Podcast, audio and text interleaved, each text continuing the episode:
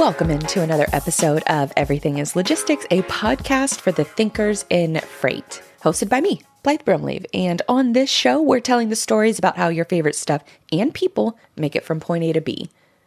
In today's show, we're doing something new where we pick the best interviews from the industry's thought leaders and create a mashup of these episodes that you can listen over a period of time. That way, if you want a crash course in, say, autonomous trucks or what shippers want out of their 3PL partnership, you can listen to one long form episode instead of having to dig through our library of, you know, 250 plus episodes at this time of recording. So, all of these episodes that you're going to listen to today are from within the last year. So, hopefully, the insights from these folks will help you map out what your next year looks like. So, with all that said, let's get into it with all that said, let's talk about the elephant in the room and that a recession is here. And with marketing in particular, marketing for a lot of companies is a is an extra. It's not a main focus. And so when anytime that cost cutting initiatives come into play, marketing is typically the first thing that is cut, whether it's positions or whether it's ad spend or content marketing spend. There's probably going to be some budget cuts being made if they haven't been made already. And usually, I, I, speak from experience, marketing is the first thing to go. That's why you see across this industry, not necessarily with freight tech, but that's why you see across this industry so many different marketers that are working as a one person team. They're likely managing several other different roles within the organization and marketing is just kind of thrown at them. That was my experience. And that's the, continuously the experience that I see for a lot of marketers out there. But no matter what size business you're in, no matter what kind of team you're structured in, there are still ways to win online. And a lot of these things are going to become increasingly more important as staff strengths, as budget strengths. And until we find out where this sort of new normal is going to end up, then you should be looking at everything that you're doing in your marketing mix and in your tech stack in order to find those ways for the find the low hanging fruit. So first, let's talk about some of the cooler things that I saw within the freight tech space. So we talked about that top 25 list, but let's talk about what happens whenever you're actually arriving on one of these websites within that top 25 list. And the most essential thing is to book a meeting the book a meeting CTA. CTA stands for call to action. It's usually the button that appears in the upper right hand corner of a website. Now, the reason that it appears in the upper right hand corner of a website is that typically that first frame of a website that you see, that's called that hero section. You see a headline and then your eyes gaze to the right. This is, this is why websites are designed this way is that you read the headline, your eyes continue to gaze to the right and you see that main call to action. That's why it's placed there. But then you also have the situation where you read in a almost like a sideways triangle format where left to right, and then you go back over. And that's why you commonly will see a CT, another CTA below that headline text. So you read the headline first and then you see the CTA. And then in case you didn't see it again, or in case there's another CTA that draws your attention more, it's going to be in one of those two places 90 probably 90% of the time. So with the, with keeping that in mind, all of these freight tech companies follow that, f- follow that model as far as trying to get your attention. But there were a few of them that stood out to me. And the first one I want to point out to is Project 44.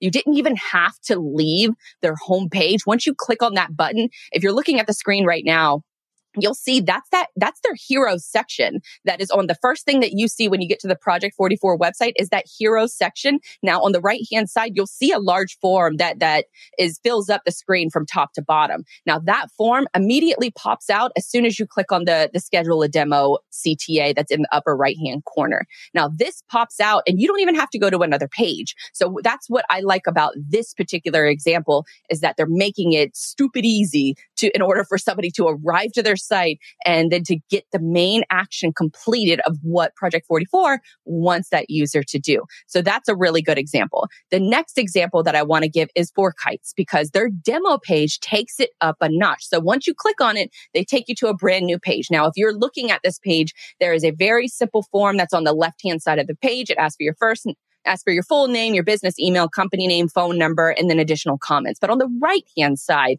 they have a video that plays that covers some of the common questions or the common features that they get a lot of questions about within their platform. So if somebody is just browsing and they're not exactly sure if they want to book a meeting yet, they just kind of want to check around and poke around to see if this is the right solution for them. They have that video right there to answer any more of those concerns that a visitor might have or questions that they might have before they actually set up a meeting. So that solution might be right for them or it might not be a good fit for them, but that video is going to help entice them either way way in order to complete that form and then to set up that meeting.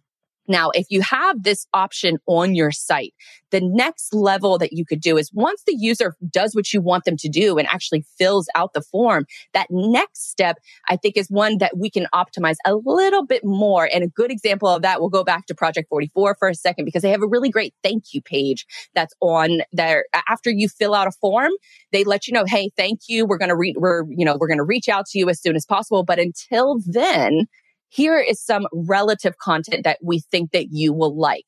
Now you can do this in, in one of two ways. You can just sort of show like a FAQ article or a, you know, just a general overview article, but you could take it up a notch by in the fir- in the field of the form that that person is filling out. They're likely going to fill out if they're a technology provider, if they're a 3PL, if they're a carrier, if they're, you know, some other, you know, version of the in, another industry segment then you can show them customized content depending on the type of segment that they fall into. So that's taking it up a notch. So it's kind of like setting up dependencies based on the kind of segment that that user falls into and then showing them the relevant content that could answer, you know, additional questions and, and really optimizing that flow for getting the visitor to your site getting them to take the action that they want to take, and then so giving them information while they wait for the scheduling gaps because that's where I'm going to cover next because there is a little bit of a gap here no matter what company that I out of all the carriers and the brokers and the freight tech companies that I've looked at for these stories over the last few weeks none of them are using calendar booking tools. And that to me is the biggest gap where a lot of companies can take advantage of today. Now, if you're thinking of like a, your HubSpot calendar, if you're a HubSpot user, another solution is a, a tool like Calendly, where you have these built-in calendars and you can sync your sales team emails and your sales team calendars to this solution for like a hundred bucks a year and you save a considerable amount of money, but also you put the power in the user's hands that when they're arriving to your, their, your site and they've decided, Hey, I want to have a meeting with you guys you're removing that extra barrier of having to communicate back and forth of when is a good time to meet. Instead, that Calendly calendar or HubSpot calendar can then sync up the availability, the, the, the, time that is in your calendar, in your company's calendar. It can sync it up to only show available times to that prospect that is on your website. So you can skip all the back and forth, you know, what day, what time is good for you. And they can immediately book a meeting and they can get on the phone or they can get on a, you know, a quick Zoom and then have that conversation and they can do it on their own terms. And that's one less thing that they have to worry about. I can't cannot believe that more companies in the space are not doing this. It drives me crazy because this is an inefficient, this is a, the biggest inefficiency that I see online is the easiest to fix.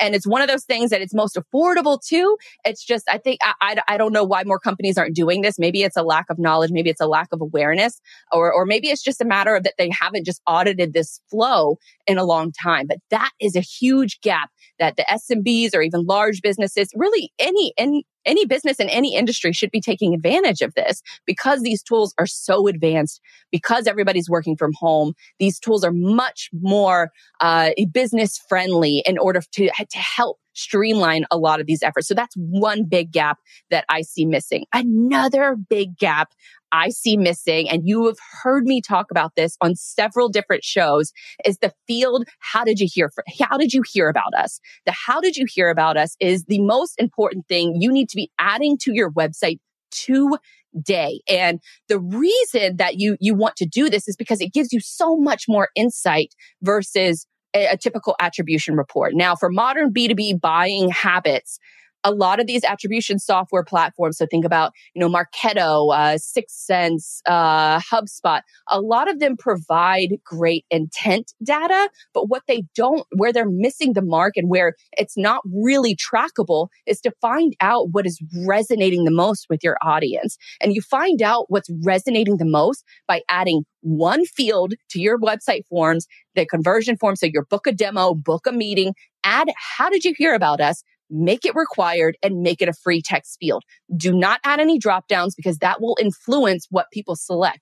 A lot of times people, you know, will get lazy and they'll just pick whatever one from the random list that you have on that, that you've listed on your website. Maybe there's some that are that they heard about you and it's not listed on your drop down. By making it a free text field, then you are able to put the power in the user's hands and then they can let you know exactly how they heard of you. Because I'll give you one example. My business, I, I, publish multiple podcasts every single week. And on my lead reports, when I get them each week, when I look at my marketing software, when I look at maybe HubSpot or Google Analytics, the reports are telling me that Google search sent me leads to my site. So when a lead comes to my site and they're filling out that form, I'm getting on those marketing reports that Google organic search those visitors. And that's where I should technically invest more of my money. But on the how did you hear about us field, the users are overwhelmingly over 80% of the users that come to my website and submit a form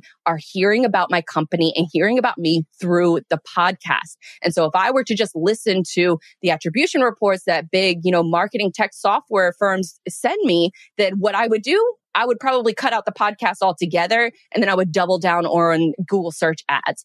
But knowing that I have this information and I'm getting direct customer feedback, that's another instance where you have a situation where you're getting that clear answer from your customer. It's vastly different than what the hub, when, you know, some of these marketing software companies are going to tell you.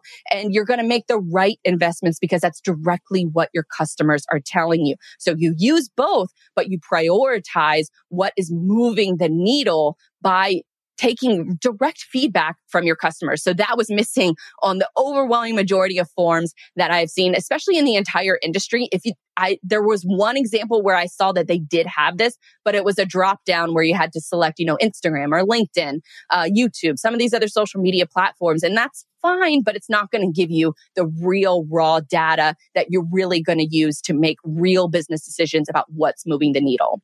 So a few other things that I want to get into really quick, you know, before we bring on our first guest with Jill. A few other cool things I saw um, consider making it stupid easy for users to get to your website and then funnel those leads. A good example for this is Convoy, which has really stepped up. Side side note, we really stepped up their graphic design game. I, I talked to them over at the the FreightWaves conference earlier this year, and they said that they have several graphic designers on staff, and you can tell in a lot of their branding. But if you're looking at this page and it's a contact us page, you're going to fill out. You're going to choose whether you're a shipper, a carrier, or a broker. And what I like about this is that you're funneling whoever is trying to reach out to contact your company, you're funneling those leads into the appropriate source. Or maybe it's not a lead. Maybe it's it's, it's uh, another example. You know, freight tech space um, is not a lead. Maybe it's a, uh, uh, someone just reaching out for customer service, um, some other kind of need. But at least this way, you are funneling those leads and those customer inquiries into the right place. Another one that I want to give a shout out to is Flexport. They have their blog and their social media strategy is great. They recently released uh, released like a top uh, 55 like supply chain influencers to follow. And what this does is that this helps kind of stroke the ego a little bit of some of the other influencers in the space. So a lot of those influencers see this, they, you know, they, they get really happy, they get really proud, and then they share that with their audience. And so using a strategy like this really anyone in this industry can use this by creating a top, you know, maybe a uh, 10 drivers to follow or to subscribe to on YouTube or a top 20 shippers to follow on LinkedIn. This is a similar strategy that anyone can replicate. And what it does is it brings awareness, it brings eyeballs to your brand and your solution. So that's another really good one in order to, to, you know, I guess, pay attention to or maybe implement into your strategy. And then another one is truckstop.com. As soon as you arrive to their, their website, they kind of punch you in the face like right away with their pricing. And so at truckstop.com, they're letting you know right away, like this is our pricing. And if you want to continue learning more about us, then let's do it. But here is where we're, this is where we stand. Now, 3PLs and carriers you can't do this unless you're, I guess, a tech enabled 3PL. But on the flip side, if you're a service provider, if you're a solution provider, then this is a great way to put your pricing front and center. So you're not wasting your time getting on meetings with people who can't afford your solution. Now, all of that to say is that as a one person marketer, how can you use this information? Well, the first one is the book a meeting function should be prominent and you should audit that flow regularly to make sure that those visitors are not only arriving to your site, but then they're being followed up with should they answer that or should they fill out a form in order to get in contact with you.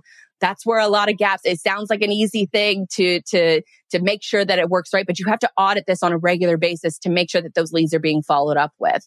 And then uh, for god's sakes add the how did you hear about us to your forms. It is single-handedly the most important investment you can make in your website. It can be done in as little as an hour, probably less than that, and it can be done for under a hundred bucks. It shouldn't cost more than that.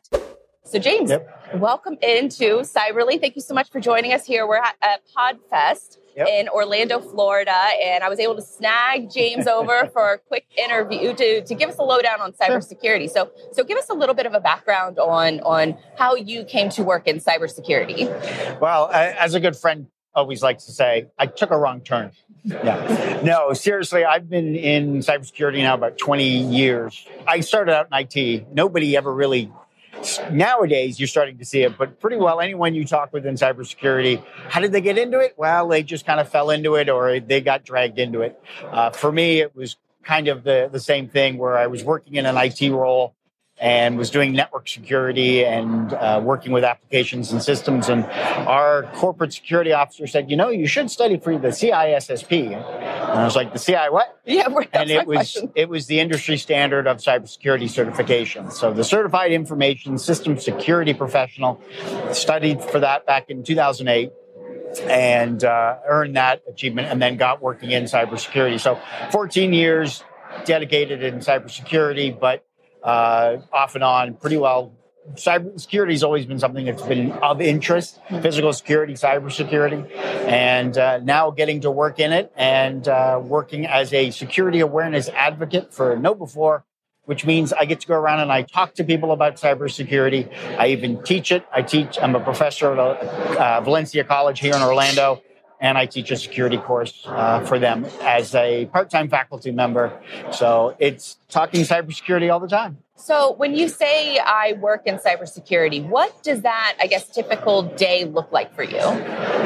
Typical day, there isn't a typical day, which is one of the things I love about this job, every day there's always something different. Hmm. Uh, whether I'm presenting to an organization about cyber hygiene, whether I'm talking to people about ransomware, talking about ways they need to uh, strengthen up their security awareness programs, developing a security culture, hmm. you know, go and then everything from researching and keeping up to date on the latest cybersecurity trends, the latest different attacks that are going on, creating presentations and and uh, looking looking at ways that organizations can increase their resilience. And now, when you say uh, cybersecurity awareness, what does that look like from a company perspective? So, with cybersecurity awareness, when we look at all the different attacks that are happening to organizations, we look at ransomware, Colonial Pipeline. 80 plus percent, 85% of the attacks that happened last year, and this just came out in the Verizon data breach investigation report. A big report comes out every year. And when they when you look at that report, 85% of the attacks were as a result of a human being. Whether it was somebody clicking on a phishing email, whether it was somebody misconfigured a server or uploaded data into the cloud for production testing, whatever it may be. But 85% of the attacks were as a result of a human error. So security awareness is about getting people aware of cybersecurity because a lot of us have been dragged into it. We are the digital immigrants coming when it comes to technology. We have our children today, at least I know my, my two daughters have grown up with technology, now have the iPhones and, and, and all that other technology. A lot of us have you know we were we were born and it wasn't around and we've we've had to learn how to use it. Unfortunately we've learned the bad habits. Mm-hmm. and so you know when we get an email and it's it's an invoice coming from a vendor of ours we're like oh it's a ven- it's a vendor invoice. Okay i'll click on the link and i'll open it up. You don't go through a check to go okay is this really coming from that vendor? How do i really know that it's come from that Acme vendor, and it's not some cyber criminal sending in a malicious PDF file for them to try and gain access into our work environment. And so through phishing attacks, social engineering, cyber criminals are figuring out more and more ways to get into organizations, bypassing the technology and getting through the human way to gain access into the network's infrastructure and the data. So it's not necessarily uh, tech focused right now where somebody is behind a computer trying to actively hack into your system. It's more they're just targeting uh, employees that would just fall for it. Yeah, when you start looking at the different cyber criminal groups, the nation states, they operate like a business. You know, as, as you have your business and your your your listeners have their organizations that they work for, they all have business models and processes. The cyber criminals have the same thing. They have those first level technicians that are going through and sending out the emails or figuring out ways to gain access into an environment. When they get into it, then you have your second level techs that'll come in and they'll do a couple things to try and gain access into the domain, uh, domain controllers, Active Directory, getting into the heart of the, the network and the systems. And if they run into a brick wall, well, then there's third level techs that can come in and they'll try some things. It's a whole business model. And then they'll go through their processes of gaining access. And once they're in, then another team comes in and starts looking at how do we exfiltrate that data. Mm. And then finally, a lot of the time, uh, we see with ransomware, the last step in that whole process is once they've stolen all your data, then they hit you with ransomware, and that's when you know you've been you've been hit. The sad part is a lot of people don't realize that they've been the cyber criminals have been in there for 80, 90, 200 days. And why why do they wait so long to let you know? Is it just them collecting all of the data that, you know, is the company's resources or what kind of data are they looking for? So, anything and anything they can. Cyber criminals are in it to do one thing and one thing only. Make money. Mm. And by making money, they'll do it a variety of ways. One, they're going to steal that data and sell it off on the dark web, on the black market because the ID, social security numbers, driver's license number, identifying uh, identification numbers like credit cards, that is information they can sell. $25, $10 a pop. And when they're stealing thousands and millions of records, that adds up.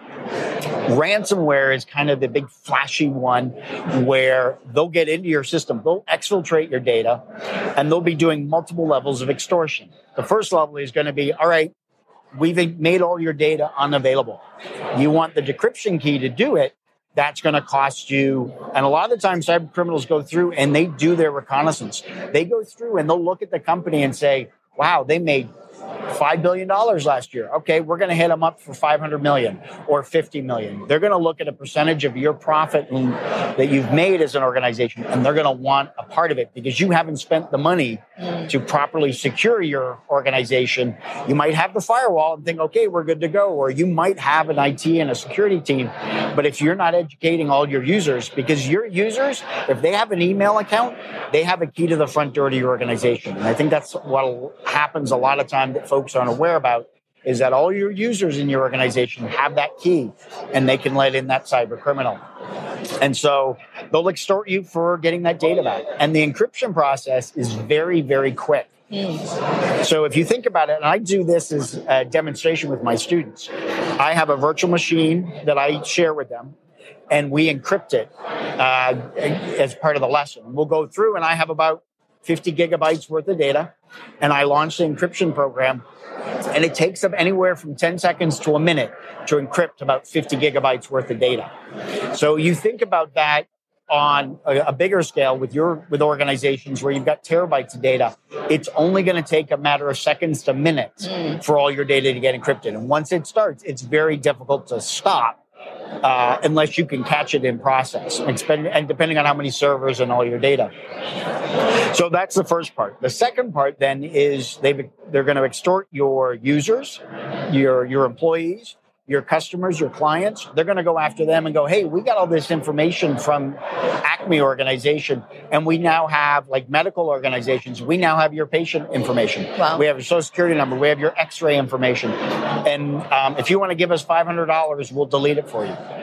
So they'll go to those lengths because again, it's all about making money for them, and they they're going to do it any way they can, whether it's from the organization, whether it's from the doctors, patients, customers, whatever, or even the employees. They'll go after the employees saying, "Hey, we got your social security number, your address, we know you live."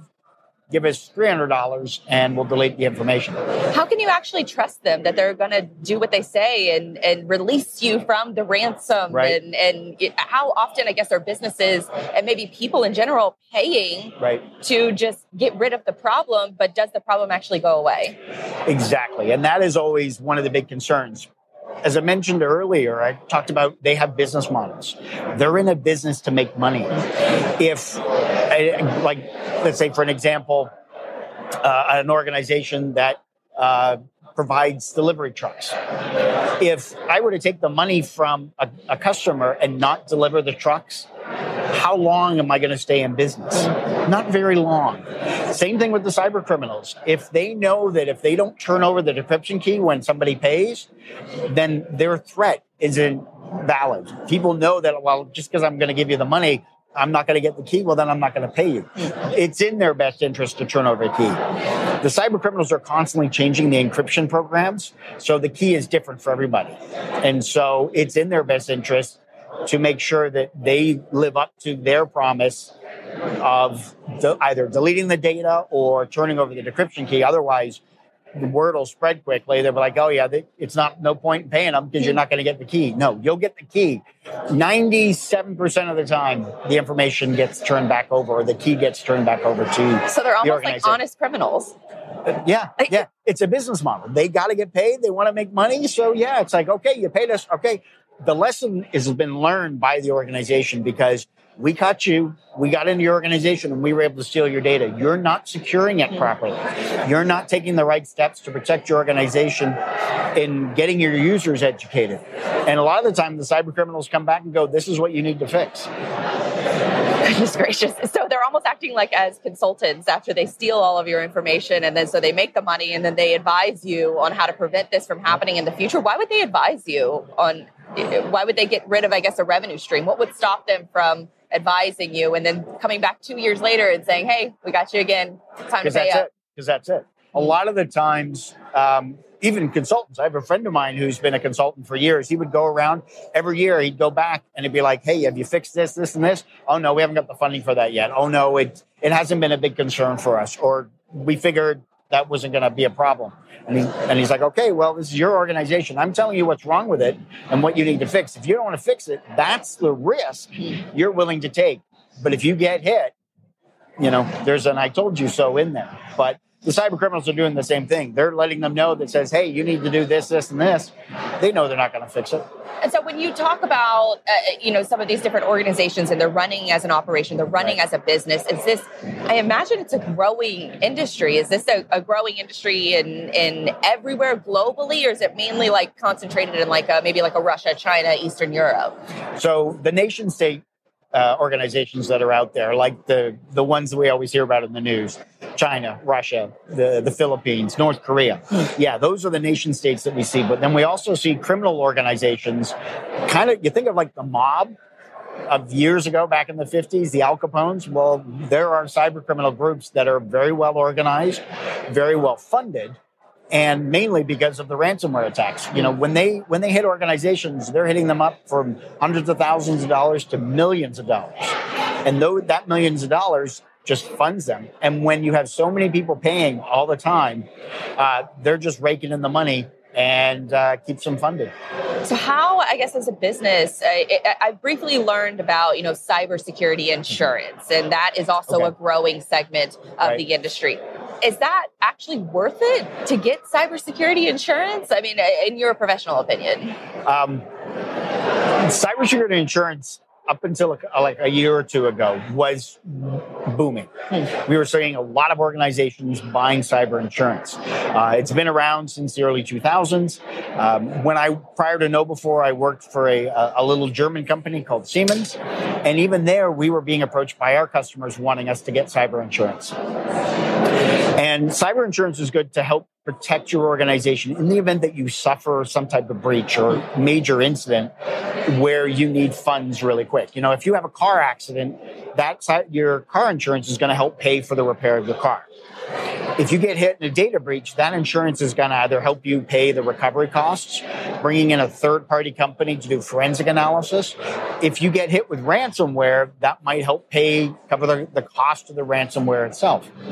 However, the problem is so many companies have been buying up the insurance and then getting hit the cyber insurance companies were running out of money and going wow. running into a lot of problems. It's now gotten to a point where the premiums have skyrocketed. You know, it used to be you could get a multi-million dollar or uh, maybe billion um, cyber insurance policy. Now you're lucky if you're getting a five hundred thousand or a million dollar insurance policy. Because so many organizations got hit, the premiums have gone up so much higher 120, 150, 200% in premiums for a 500,000 or a million dollar uh, insurance. Uh, because so many organizations were getting hit, what cyber insurance is doing now is they're coming in with their red teams. They're coming in with their teams of people to assess your secu- cybersecurity um, readiness, so to speak. They want to see that you've got programs in place, processes. They want to make sure that if you're doing any type of VPNs in your organizations or logging in, you're doing multi-factor authentication. And a lot of the time with MFA is people think that that's the silver bullet. You know, used to be, hey, we got a firewall, we're protected. That was the silver bullet it's going to take a, a machine gun of silver bullets to effectively protect your organization. It's not going to be one thing. You have to do, it's like layers. It's like an onion. It's going to take layers. You're going to need to have education for your users. You're going to have to have the technology and you're going to have to have the processes. Mm. Multi-factor authentication comes in a lot. Zero trust is another zero trust architecture where you're validating all the different devices and users coming into the network is crucial. Cyber insurance is just another one of those layers that you need to properly reduce the risk within your organization and effectively secure it. You, said, you mentioned that it was it's almost like an onion where you're just peeling back the layers and you're right. probably crying dying each time. Probably, yeah, yeah, yeah. Each one of these prongs right. on this system. And so when you when you talk about these these different attacks, uh, what does that look like? I guess from like a, a war room perspective. So your your company is under attack. What do you do as what is that first step that you should do? Your first of all, it's going to come down to your incident response playbook. You want to have a playbook it's kind of like in football. You got a playbook, all your plays of everything you're going to do.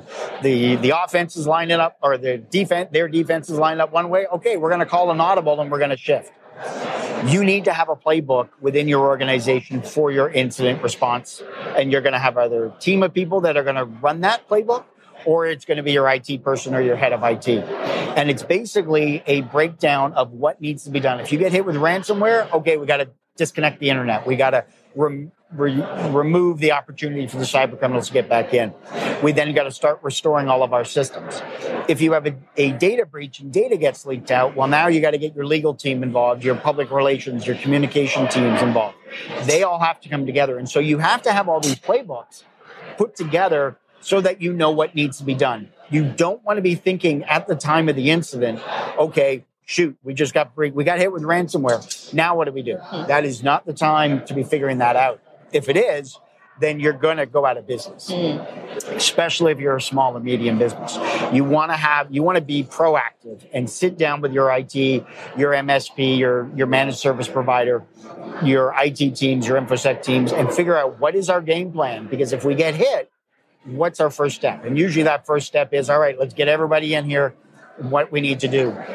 You're going to be looking at analyzing data. There might be teams of people you might be calling. You might have a third party company that's going to come in and do the forensic analysis. You might be calling the FBI because that's what the FBI is there for to be able to help businesses recover from those cyber attacks. You know, it's going to be, you know, what level do we call the CEO at three o'clock in the morning?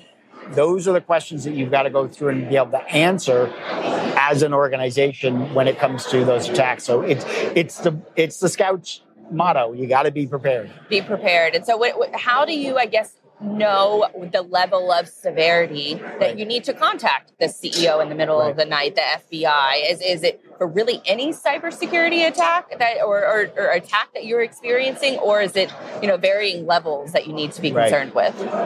It depends, which is always our favorite answer in, inside marketing it, too. yeah, it depends, but it depends on the severity of the attack Did you have one machine that got hit with ransomware? Okay, we don't need to call the CEO. Do we have our entire server, all of our servers been hit? Okay, are we now a lot of it when the ceo gets involved is what's the impact to the business and you're as part of that incident response plan you're going to go through and do a business um, a business analysis a business impact a bia business impact analysis and you're going to go through and do that you're going to work with your business. You're going to identify the assets in your organization that are most important that you have to protect.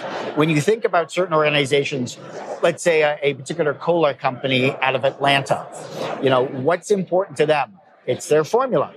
If you think of a fast food chicken um, restaurant, it's those 11 herbs and spices.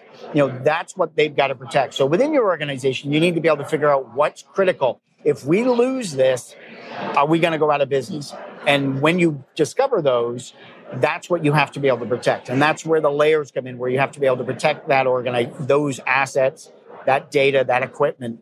Because if those go down and you can't do your business, my economics professor told me when I was in college, if you can't do anything for three days in your business, you go out of business. And so that's what you have to be able to go through and figure out what's the most important thing I have to protect, protect it, and control the access of who gets to that, making sure that only the authorized people can. Because if a cyber criminal gets in into the accounting, somebody in accounting, well, that accounting person shouldn't have access to all the R&D materials in your organization or shouldn't have access to the HR systems. And so you want to be able to make sure that you're restricting access for the necessary people. So HR look at HR systems, finance look at finance systems. Your IT people only look at IT systems, and even then, you still want to be able to control their access as well. And so, uh, when I used to work at a 3PL and I would work in the office and I was in charge of the marketing, they would set me up on my own IP address because right. I needed to have access to different social media in order to post and, and on behalf of the company.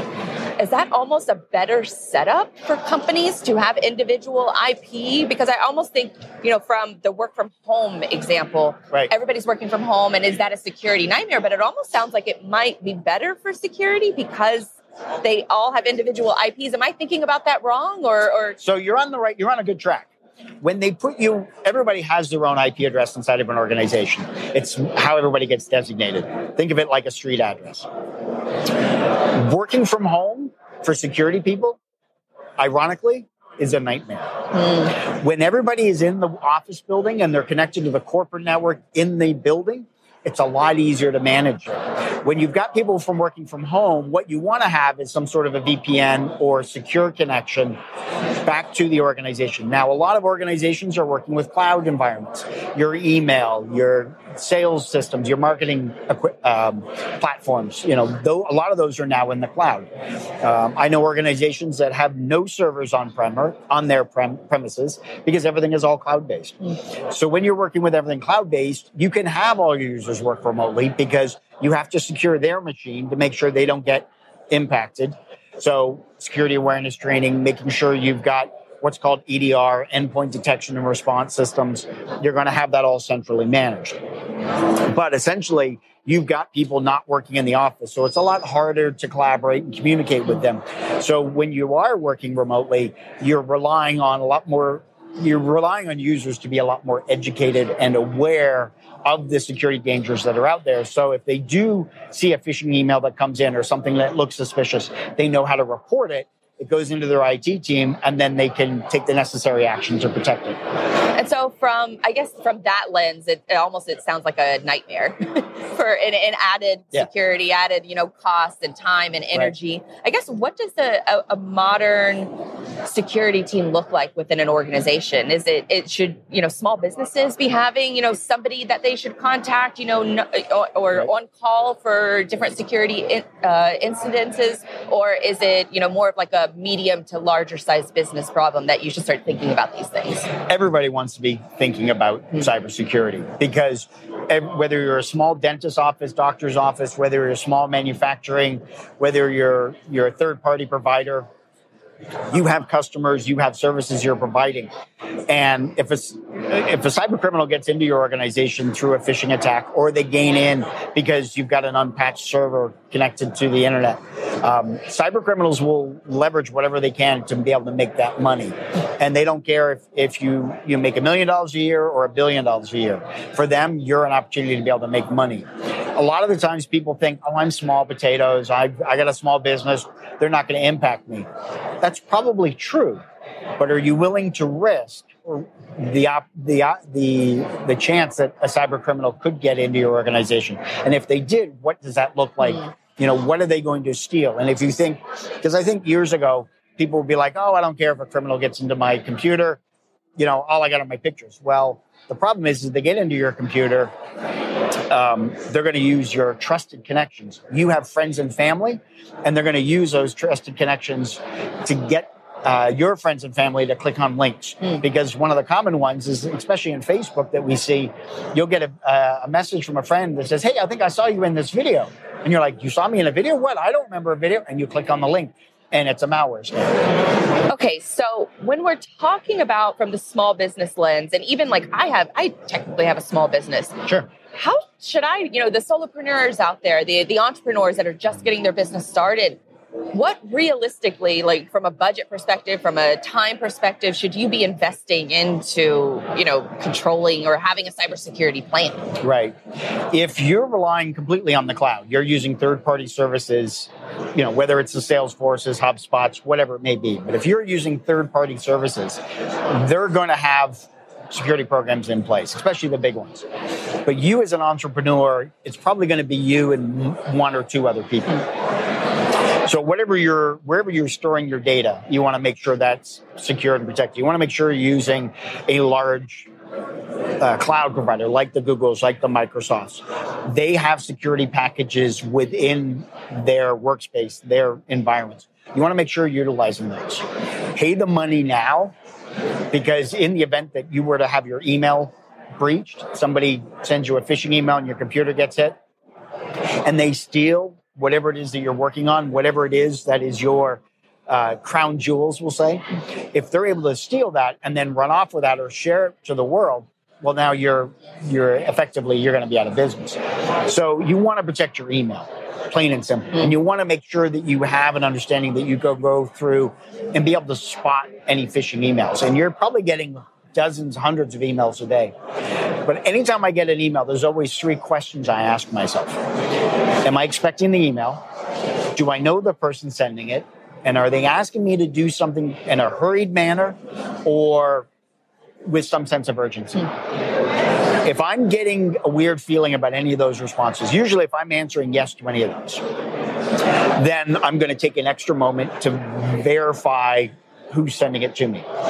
One of the things in your email, you can go up and you can click on because you'll see somebody's name, you know, John Smith or Jane Doe, and you can click on that. You can see the email address, and so if it's an email address you recognize, okay, well then you know the person. If it's something where you don't know the person, okay, well what is it they're asking you to do? And a lot of the times, I talked about earlier, ransomware was kind of the big flashy, hey, we got you. The silent killer that's out there, and this one is a 35 billion dollar enterprise is what we call CEO fraud or business email compromise. And this is where the cyber criminals get into your email and they sit there and they watch your email that you get because they're able to monitor it. And what they're doing is they're looking for invoices. One attack that they do is they're looking for invoices that are coming in. And let's say you get an email that comes in from acmecorporation.com they will go out and create an email address, uh, a website, but they will transpose some of the char- some of the characters inside of the word corporation. So they could do Acme corporation. They could switch the R and the P. Oh, because wow. the way our brains read, we read like left to right, but we only read the beginning and the end. And our brain automatically fills in the rest. Automatically unless you're actually going through and checking to make sure that the website is proper. That's what the cyber criminals are, are relying on. That you're not, you're just scanning it and you're like, oh, okay, it's Jane at Acme Corporation. Okay. But you miss that the spelling is wrong because the cyber criminals have noticed this invoice. And then they'll send that email to you that says, hey, we just sent you an invoice for $100,000 or whatever. We need you to, uh, wanted, we wanted to let you know we changed our account information. Here's the new account information to send the money to us. So the person will go, oh, okay, all right. So you change the account, you send the money off. 30 days later, you get an email from the real Jane that goes, Hey, we sent you an invoice. We never got paid. And then you go, No, I got it. It's right here. And they'll go, That's not our email address. And you're at $100,000 and it's gone. Wow. Um, and by that point, 30, 60, 90 days out, yeah, usually when the cyber criminal gets that money, they're moving it between either out to crypto exchange, cryptocurrency exchanges and they're spreading it out that way. And then they have money mules that'll actually go get the money and then pick it up physically, converted it to cash, and then go deposit in other banks and move it around. So yeah, 30, 60, 90 days after the fact, it's gone. I was reading um, an article about, you know, sort of AI and how, you know, artificial intelligence is taking over and, you know, sort of some of the dangers but beside it. And, and one of those instances that they gave is that they're coming up with, you know, fake videos, deep fakes and Deep fakes, uh, yep. things like that. Yep. But they're, they put it on the Guardian website, but the, the, the I of the Guardian name was in a different language. It was in like Latin Yes, or something. The homoglyphs. The homoglyphs. Yes. And so I thought Yeah. that that was insane. I would have never, because it was built to look exactly like the Guardian website, except for that one little character change. And it's you have to be so diligent now. And I feel like, is there is there any kind of recourse for you know, outside of just being really super diligent, is there any kind of recourse from a lot of these different companies? I was reading that, you know, 85% of our uh, cybersecurity policy or, or when we know about hacks that are happening is because of private companies that are letting us know, not the government, the private companies are, are controlling a lot of that information or are really at the front lines of that. Is that kind of, I guess, sort of a, a safe area for us to be in where private corporations are controlling, you know, whether we know if we're getting hacked or not and ransomware? And what, what does that say, I guess, about the global, I guess, perspective around cybersecurity? So when you look at those third party organizations that are out there, they are monitoring the network traffic. And one of the services they provide, or one of the things that they do, is monitoring and looking at that traffic. And if they do see something really suspicious, they'll come to you to help you. Um, they'll look at the money later on. The, their goal is they want to be able to help the organizations that are out there. The government also does the same thing as well. We've been seeing a lot more with CISA, the Critical Infrastructure Security Agency. Um, they are they're the one, also ones that are available that can come in and help you if you've been had a breach. They can come in and do the analysis work. They're doing it, and they're going to be able to report on it as well later on. But things like um, there are those organizations out there you can bring in. You have CISA, you have the FBI. So the government is out there that can help you. A lot of times people just don't realize it or don't want to turn to the government. Feel, and the other aspect is, is sometimes people feel that if, if they're a publicly traded company and their stockholders get word of it, then their stock's going to drop. Well, the sad thing is if the site, if, if you get hit with ransomware and you got to let your uh, customers and clients know, your stock's going to drop anyway. That's why it's it's really good, and this is all part of that risk management they take on. You want to be implementing the right due diligence and security steps. Get your employees educated. You're going to have the technology. You want to have your processes, have your playbooks, and be aware that in the event that something happens, that you can take the necessary action. The other thing is the SEC regarding publicly traded companies. The SEC is now making a requirement that you have to report if you suffer a data breach. And so that's now waking up a lot of organizations going, oh, shoot, okay, all right, now we really got to start doing more. Because we're hearing organizations getting hit every day. Every day, there's always a new organization, whether healthcare, education, whatever it may be, all the different industries, but they are getting hit. And with having to report to the SEC, a lot more folks are starting to wake up. But a lot of times, the smaller organizations, they still think that, nah, we're, we're small potatoes. They won't hit us. And when they do get hit, they run that risk of going out of business. So, what about, I guess, let- let's switch it to a little bit of prevention. You, you mentioned that the, a multi pronged approach of, you know, education and having that plan in place prior. Is, is that any different from, say, just one person, you know, trying to set up their own due diligence versus a business? What does that kind of look like uh, comparison wise? So a comparison between entrepreneurs and like small medium businesses. Yeah. Okay. So you're when you're your entrepreneur, you're your own boss, right? You're you're doing all the work.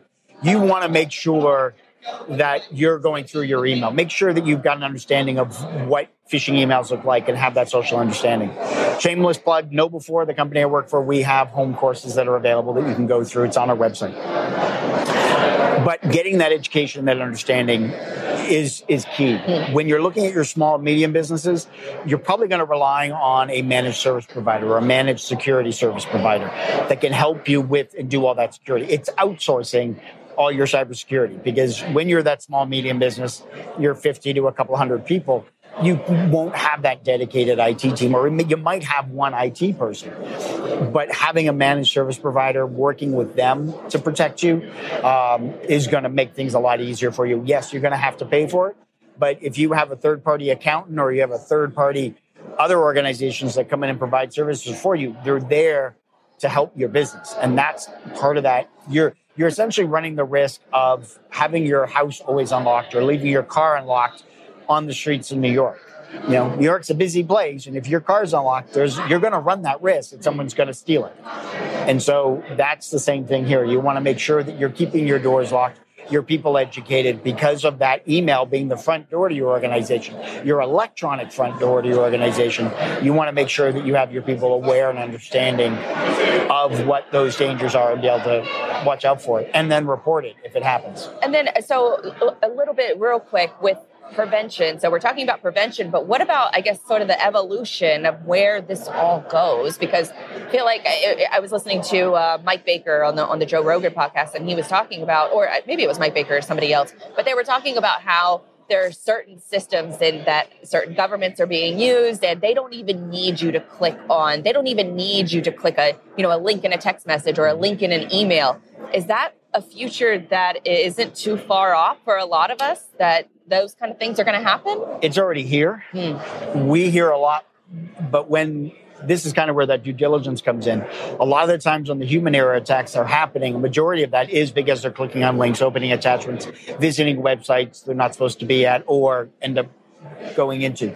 You have attacks called fileless fileless malware, where you don't even get a file that's downloaded. It gets automatically loaded into the memory of your computer. And so it's a lot harder to track. But there are the technology, you know, the cyber criminal comes up with a new way, and then we come up with technology to stop it. And then they figure out, and so it's a cat and mouse game always that's going on to be able to keep the cyber criminals out. But we want to be able to do that due diligence, do that prevention to make sure that um, organizations can protect themselves. But the kicker is going to be the cyber criminal is always going to figure out a new way. And a lot of the time, they're targeting and going after nation states, going after government agencies, because if they get in with the government, get into government systems, you know, then they can cause a lot more havoc. But you know, the government has their issues that they got to deal with. Um, but for the entrepreneurs, the small medium businesses you're probably not going to see a lot of those those type of sophisticated attacks. You're going to see the smaller level one techs that are going to try to be trying to get into your organization. And so from, from that perspective from whether you're a small business or a large enterprise company how often should you be looking at your due diligence and your educational programs? Is it like a quarterly basis every six months once a year? Yeah. I always like to and a friend of mine came up with this analogy and i loved it and i, and I always steal it. It's kind of, if you think about you want to exercise because you want to stay healthy. How often would you exercise? You're going to do that once a day, once three times a week, once a month, once a quarter, once a year. If you're exercising once a quarter and you get to the end of the year and you're still 20 pounds overweight, you you sit there and go, well, how come I'm not losing the weight? It's because you're not doing frequently enough. Mm. It's going to come down to the culture of your organization. How much can your culture take? What's that comfort level? What's that due diligence required? Is it something you need to do it every week? You need to go through and assess your organization by sending your own internal phishing emails, or you have a company do that for you. Oh, Is so it, like a test run. Mm-hmm. Oh. Yep. One of the things, shameless plug with KnowBe4, that's what we do is we provide security awareness training, but we also can do the phishing assessments. Smart. Or the phishing, doing it with voicemail or text messages. Do those assessments on your employees to test them to make sure. And we don't look at it as an assessment or as a test. It's more of a teaching moment. Hmm. You think about when you're in grade school and you went to math class and you got those 50 math problems and you had to do math every single night. It was so that it would you would be reminded and go through and understand what you had to do every single time solving the quadratic equation or, or whatever formula. The same thing applies here with this phishing assessments. Going through and assessing your employees, making sure they can spot the latest phishing attacks that are going out there?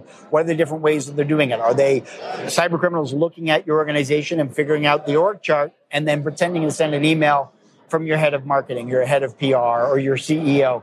Because that hierarchy is what, as humans, we pay attention to. You get an email from your CEO that says, Hey, are you in the office today? You're like, Oh, shoot, the CEO? Okay. Yes, I'm in the office today.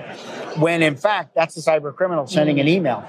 So you have to develop those policies in your organization that says, Okay, the CEO is never going to email you to ask you if you're in the office. You know, what does that culture look like in your organization? Make sure people are aware of it and then going through and doing those assessments. So if you're doing it once a week, a couple times a week, a couple times a month, and you're able to assess to see how your what we call the phish prone percentage. What does that look like in your organization? For us, you want to be less than 5%. So depending on how many people you have in your organization, if you have a, have 100 people in your organization and you have a phish prone percentage of 5%, that means one in every 20 people, five people out of your organization are clicking on a link. So mm. five people are opening up that door. What's that going to look like for you? Where do you want to be? Do you want to be it where one once a year one person accidentally clicks on the link sometimes that's all a criminal needs but you're reducing that risk instead of 20 people every day clicking on a link and opening on the front door now it's one person once a year that could be opening that door and then you could react to it and take the necessary actions to protect yourself so due diligence continuous education and then yep. also protect your email mm-hmm. as yep. religiously as you can your email and a lot of people get hundreds of emails a day and especially in supply chain, right? Hundreds and, of emails. And at the end of the day, you're a lot of times people go, okay, if I can clear out my inbox, I'm done. That's my work done for the day. That's my mindset. Right. Um, and a lot of the time is, you know, at the end of the day, you're tired, you're trying to go through it, and then you get this email that says an invoice or benefits change or we're changing the 401k or, and a lot of time it relates to money. You're past due on this invoice to us. Mm. Click on the link to pay and you're like, oh my God, I'm late. And you click without going through and going, okay, which company is this? Okay, I've never done business with them. Forget it. Um, or it is a company I've done business, but the email doesn't look right. The email, that email address doesn't quite look right. So you've got to go through and do those checks because that is the key to your front door. You don't just arbitrarily leave the front door open on your house. You want to make sure that you're always checking. You got a ring doorbell. You know, you're looking at your phone. Okay, nope, don't know that person, not answering the door. You know, I mean, years ago, the doorbell would be ring and you'd be like, oh, who's at the front door? And you're all excited. Now I look at my phone and go, yeah, I'm not answering the door. I'm not talking to somebody soliciting. Mm. Or you see, oh, it's my friend. Okay. It looks like them. All right. You know, and you go answer it. And, and speaking of what you're doing now, you're co-founder of Kinetic, and you help companies. Correct me if I'm wrong. You help companies, sort of in the in, in the tech space, enter into the freight market when they kind of don't really have a clue of how to enter in the freight market. Is that a fair assessment? Yeah, yeah. So like our little pitch is that we work with freight tech companies and help them get their products to market more quickly and better adoption. And like more specifically, we work with, the, with them on things like sales and marketing and customer success. And and on your website, it said you, you help companies with their go to market strategy. Uh, what essentially is all involved in a go to market strategy, and can only new companies take advantage of that? No, so I mean, ultimately, your go to market is just your your plan for launching your product or service into the market, and it encompasses a lot of things, right? It's what problem does your product solve? Who's your target audience? What's your message to that audience? Um, what's your sales and marketing strategy? Anything like that kind of falls into your go to market strategy. And uh, like to answer the second part of your question, no, it's not just for for companies that are just starting out. Like established companies do the same thing. If you have a, I don't know, if you have a new product line, you're going to have come up with a new go to market for that product line. If you're trying to enter into a new industry, like if you're very prevalent in uh, food and beverage and you're trying to get into logistics, you might have a different go to market for that. So it's, it's really applicable to a lot of different companies at a lot of different stages of growth, though it's, it's most common probably in the smaller startups. And and what are where are some of the areas that they're getting wrong when when or, or maybe some of the things that are are eye catching to you before they go to market? You know, I would say two things kind of jump out to me the most in that. One is understanding your audience, and two is understanding your messaging. And uh, I'll go into each one of these a little bit. when I talk about understanding your audience, I mean, when you talk about logistics, you a, lot of time you hear about this multi-trillion dollar industry, right? With all this opportunity.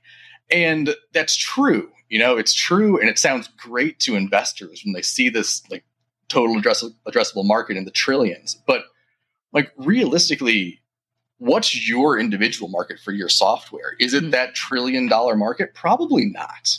You know, very likely we run across companies that like they're a software that specifically targets brokers, say. Well, like that's not nearly the same size. And you probably don't even target all brokers. More than likely, you target a specific subset of brokers because once you hit a certain revenue size, you're probably building your own technology. If you're too small, like you don't realistically need certain types of tech. So mm-hmm. like, your actual audience is somewhere in the middle. You got to figure out like what that revenue range is, and you got to figure out even even smaller minutia like is it a certain type of freight mix that we cater to?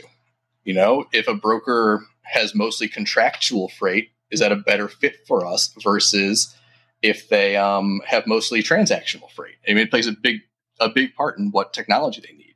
And if you don't know this kind of stuff, you're either selling to the wrong people or you're selling to the right people but the wrong way. And that's mm. a hmm. big problem for a lot of freight tech companies. And, and when you no, no, that's great because you actually brought up uh, a, a, part of the next question that I wanted to ask. Because in the pre-show document that that we ran through, you mentioned something that was really interesting to me, and you said service isn't enough for brokers to rely on anymore. They need to adopt some technology to stay competitive. So, flipping the script a little bit from the freight tech companies that are entering the space, what about the mm-hmm. brokers that are entering the space? If for a new company, what are some of the must-have technologies that that brokers need to invest in? You know, it's a tough question, and like I don't want to give you some generic "it depends" answer, but I'm kind of going to because I know. Um, but it's it's dependent on a lot of different things. You know, sure. What are your growth plans? What's your cash flow look like? How well funded are you? What is your freight mix? Where do you see yourself in five years? All hmm. of those things. I mean, if you're just a guy starting up a brokerage on his own in his garage, your needs are going to be much different from some venture backed uh, brokerage with huge scaling plans in the next several years. Um, if I were to give kind of just a cookie cutter answer to that, though, I like you definitely need a TMS. Like you're gonna you're gonna struggle surviving without some sort of a TMS. Um, I'm big on capacity management tools. I think those can be extremely helpful for brokerages of any size. Digital tracking is a big one. You know, it's becoming if it's not already, it's becoming a contractual requirement for any enterprise shipper you're going to come across. Like if you don't mm-hmm. have digital tracking, just like people just aren't going to work with you uh, in the near future here. And then accounting and back office. I mean, Nimi actually touched on this a lot. He he talks a lot about how important it is, and it's he's right. You know, it's not the sexiest area of freight tech by any means, but there's a ton of opportunity to save cost in the back office, and there are a lot of companies doing some really interesting stuff there. Hmm. Well, uh, give us a few of the the companies that are doing some interesting things on the accounting side, since it's relevant to this one. Yeah, so on the accounting side, um, Melio Payments, I think, is an interesting one. Um, when you think it, it helps with cash flow, it's not a factoring company, but you can help. It helps by allowing you to pay some of your vendors by credit card um, even where they don't accept credit card payments, which is hmm. huge to get that extra 30 days of float for some of these brokers. Like cash flow is one of the main reasons that like early brokers go out go out of business. And then there's other things like like HubTran's a big one, TriumphPay, anything on that side of things is definitely worth worth taking a look at. Now, now on as, coming from the executive side of things, I, I think that there's always been an issue where executives they, they find that shiny new piece of software and they just want to initiate it and just buy it immediately before they even consult with their team. But what should a company do before that purchase is made to make sure it's a good fit within their processes? So to make sure technology to be a good fit for you i would say you kind of have to go through the exercise of figuring out what your specific problems are not just what people are telling you to buy you know, hmm. there's there's a lot of technology out there that they run into the exact same problem you mentioned. You know, it it sits in their office and it's more just like tech decoration than anything else. Mm. And they just they point to it for their customer and say, "Hey, check this out. Look what we've got." It's it's there at least, right? But like to get value out of it, try to figure out what your actual problems are. and what technology you need or that could be used to fix those problems. And it's not just like it's not just C-suite problems; it's seat level users. What's Billy hmm. in the corner struggling with every day? How can you help him out and get some sort of an impact for that guy? No, I love that. Going to the the employees that are in the trenches and getting the perspective from them versus the executive team that maybe doesn't have that hands-on approach as much as they used to. What is uh what what's some technology that's entered the freight space that has you really excited outside of the accounting solutions? But are there any other tools out there that that has you really excited for the future? Kat, you know, there's so much stuff out there. Um, I'll try to narrow it down a little bit. I'm really excited about what I'd call workflow automation, like Hubtep and Tech and Tabby, that what they've got going on there. There are so many, so many manual processes that are just like repetitively click this button, then click, click this button, then click this button. That anything you can do to automate that stuff is really valuable and saves a ton of time. I'm also really excited about what's going on with dynamic pricing nowadays. Um, there's so much data available for people, and pricing is such a hot topic that to think that we're still relying on data that's like two weeks old and trying to figure out based on that what we're going to pay today, like it, it it's mind boggling sometimes when there are better solutions out there, uh, like Greenscreens and sonar that are doing some really interesting stuff with pricing. Now, bringing it back to Kinetic, your your company, especially with, with, with sales, you you focus a lot in that area. How are you approaching the modern sales process in in, in sort of the the media landscape that we find ourselves in? You know, I approach it. Um, we're heavily into social selling. You know, like providing valuable content for people rather than just pitching them on yourself, right? Like you'll see you'll see us doing webinars and you'll see me doing LinkedIn content. And we suggest the same thing for our customers, right? You don't just need to go out into the world and shout your name to everybody. You need to provide content that actually makes sense to them, that they get some sort of value out of. Are there any I guess what what are the most important platforms that you guys are focusing on uh, right now and in the near future? Is it like uh, social media? Is it maybe email? You mentioned webinars. Um, are there any other maybe like in person events now that things are starting to open back up? Where are you guys going to be planning to focus your efforts? Yeah, you know, like transportation can be a little bit weird when it comes to marketing because like what I would consider traditional marketing methods don't like often don't work as effectively because right. well, like like it's so word of mouth and so based on who you know that like people aren't really going to whatever like magazine you're reading and looking at an ad for your company, right? It's more like they're looking at like whoever their buddy recommended, or they're like watching webinars, or they're on LinkedIn and Facebook. They're reading articles, um, and they're just listening to people whose opinions they value. Like the, mm-hmm. I hate to use the word influencers, but like the influencers out there. So anything you can do to leverage that kind of stuff, I think there's a huge amount of value in that for companies. Now, we talked early on in the show about how marketing can help the sales team more effectively. In your experience, where does marketing at most freight companies fall short? You know, I'll I'll spin that a little bit. So instead of freight companies, I'll talk about the freight tech companies. Hmm. And so for this, it's it's oftentimes the messaging itself. You know, the messaging itself doesn't it doesn't relate enough to the day to day of the freight companies. You know, oftentimes the messaging it focuses on what's important to the freight tech company, and what's important to the freight tech company versus the freight company are two very different things. You know, the the freight tech company is often very excited about their technology and their integrations and all sorts of other buzzwords. And like, I don't want to diminish that because they are very important. But what's important for the day to day of a guy running a freight company is very different and you have to make sure that your messaging actually is relatable to that person because that's who you're selling to right and uh, speaking of that, we talked earlier about you know the new brokerages that that are coming into the scene and the technology that they need to be investing in. What about some of the legacy companies? Are you seeing any? Uh, they're usually or historically the ones to grasp onto technology. They're the ones that have the budget, right? So. Mm-hmm are there any techno are, are, there any i guess tech in the space of the legacy companies that you sort of see as as going away that they need to invest more into a, a new frame of thinking?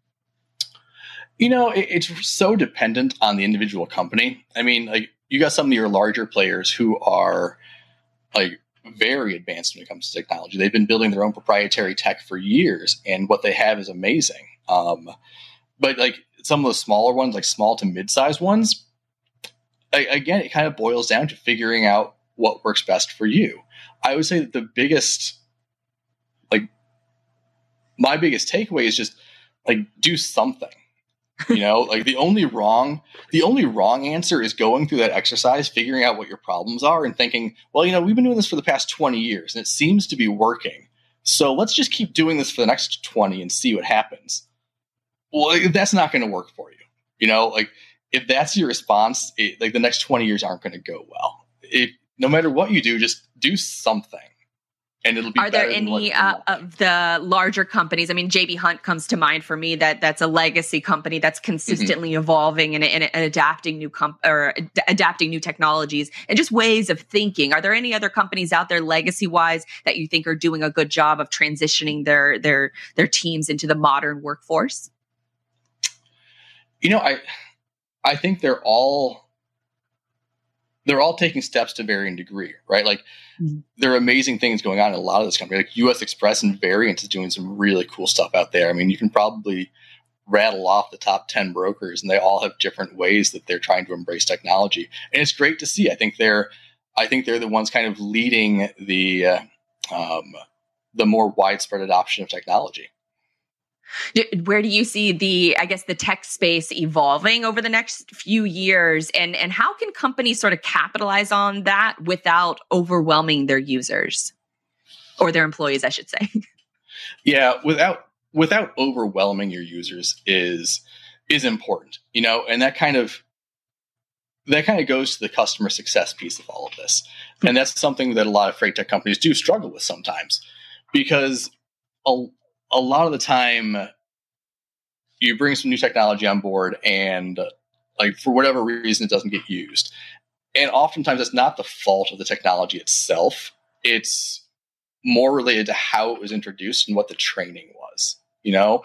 So hmm. instead of thinking just like oh like this technology just isn't working for me like think about how it was actually presented to your people. Was it presented in terms of here's your new platform like click these buttons this is how it works just do this. Or was it really described to them in terms of this is why you need to use it. This is hmm. the benefit that you're going to get from this tool and it's going to drive a lot more adoption from your users and it's going to overwhelm them less because they're going to understand why they need to use it with with that said, LoadSmart was really new to the game with a lot of the technology that that they were trying to bring into the space. So I'm sure it was a challenge trying to sell the product back then more than it is now. But as someone who's been in the industry for a while, what's been that biggest challenge that you've seen with getting companies to adopt technology like LoadSmart? Sure, it's it's asking you know how are they doing processes today, and, and, and understanding there's got to be a better way, right? And so that's what we're really you know opening up uh, shippers' eyes, some of our carrier partners as well, that there's got to be a better way to do this. Um, being adaptable and flexible, especially in today's market, is is something that we're hearing a lot from our shippers right now, and we're trying to bring you know to the table solutions uh, to help solve some of those really complex problems, and doing so through a, a marketplace, through a digital marketplace that uh, that LoadSmart is, um, is really helping you know these shippers find efficiencies within their supply chain and saving them money at the same time. And, and, I think too, with one of the key components with the LoadSmart platform, you're really focused on cloud computing and, and APIs, which is something that has been around in, in other sort of technology focused industries, but it seems like sort of a, a, newer concept in logistics for some reason. I mean, you guys have been trying to do this and trying to push this since 2014, but, but tell me a little bit about those challenges of trying to explain why this technology is, is better than, than may, you know, what have existed in the past. Sure. Some of those conversations are easier than others. But what we're really trying to do is, is show you know value through um, cloud computing and, and, and, the data that we're bringing into the uh, into the conversation. Talking to a lot of these shippers, primarily on the enterprise side, is they have access to a lot of data, but they can't action off of that data. right? And so what we're trying to do is bring a lot of data to the table, but more importantly, bring that to action. You know, a lot of a lot of companies have been talking about this for the last several years, but we feel that we're at the forefront of this uh, in terms of the integrations that we do with a lot of the, the shipper partners that we have. We partner with a handful of TMS providers as well. And so we have access to a lot of this data. Now, taking that to a, a step further is identifying how we can actually action off of it and provide that value back to the shipper. And there's some programs that we're putting in place right now um, that we brought to market uh, where we're getting a lot of traction. And uh, we're going to continue to double down on those, um, getting the shipper feedback and how it's actually providing more value to their supply chain, uh, and continuing to see if we can um, grow grow the wallet share with them. I, I, think that you, you hit the nail on the head as far as like making data actionable because I think that that's that that's the key, missing key piece that so many companies are, are are lacking is because they have all of this information but they have no idea what to do with it. Can you give us an example of, of how you're making that data actionable for your shippers and carriers? Absolutely. A big part of it is is transparency to that data, and and showing them in different areas, particularly through our integrations that we have, um, of saying, hey, this is something that you can actually buy better at. We have the, the capacity to be able to back that up. And by doing so, we can actually save you guys money and time within your within your network. The other thing that we're, we're really bringing to the, the table is having open and honest conversations about rates. And it, I, I think it's it's been really exposed, you know, since the beginning of COVID in terms of shippers routing guides um, getting really disrupted and ultimately then them going to the spot market. So what we're bringing to the table right now is is true rate transparency through our dynamic pricing algorithm, through our quoting integrations that we have, through shippers TMSs, and actually giving that transparency in terms of hey, here's where we're buying at and here's where we're good at. And by the way, we're going to be able to service your your uh, your freight because we come with 100% capacity guarantee. And I'll, I'll, tell you, we're not going to be competitive in every market. We're not going to be competitive in every lane. But having those conversations around data and around that transparency really allows the shipper to, to trust us to be able to come through and manage their business. And again, some of them are more more um, um, reluctant than others. But this conversation is now not necessarily happening at the uh, the dock. It's act- it's happening at the um, the boardroom because shippers are now understanding that the, the supply chain and um, the way that they're managing their freight is a huge cost to their overall business. And so taking that type of, of, of that conversation, having those conversations with uh, key decision makers has been really beneficial.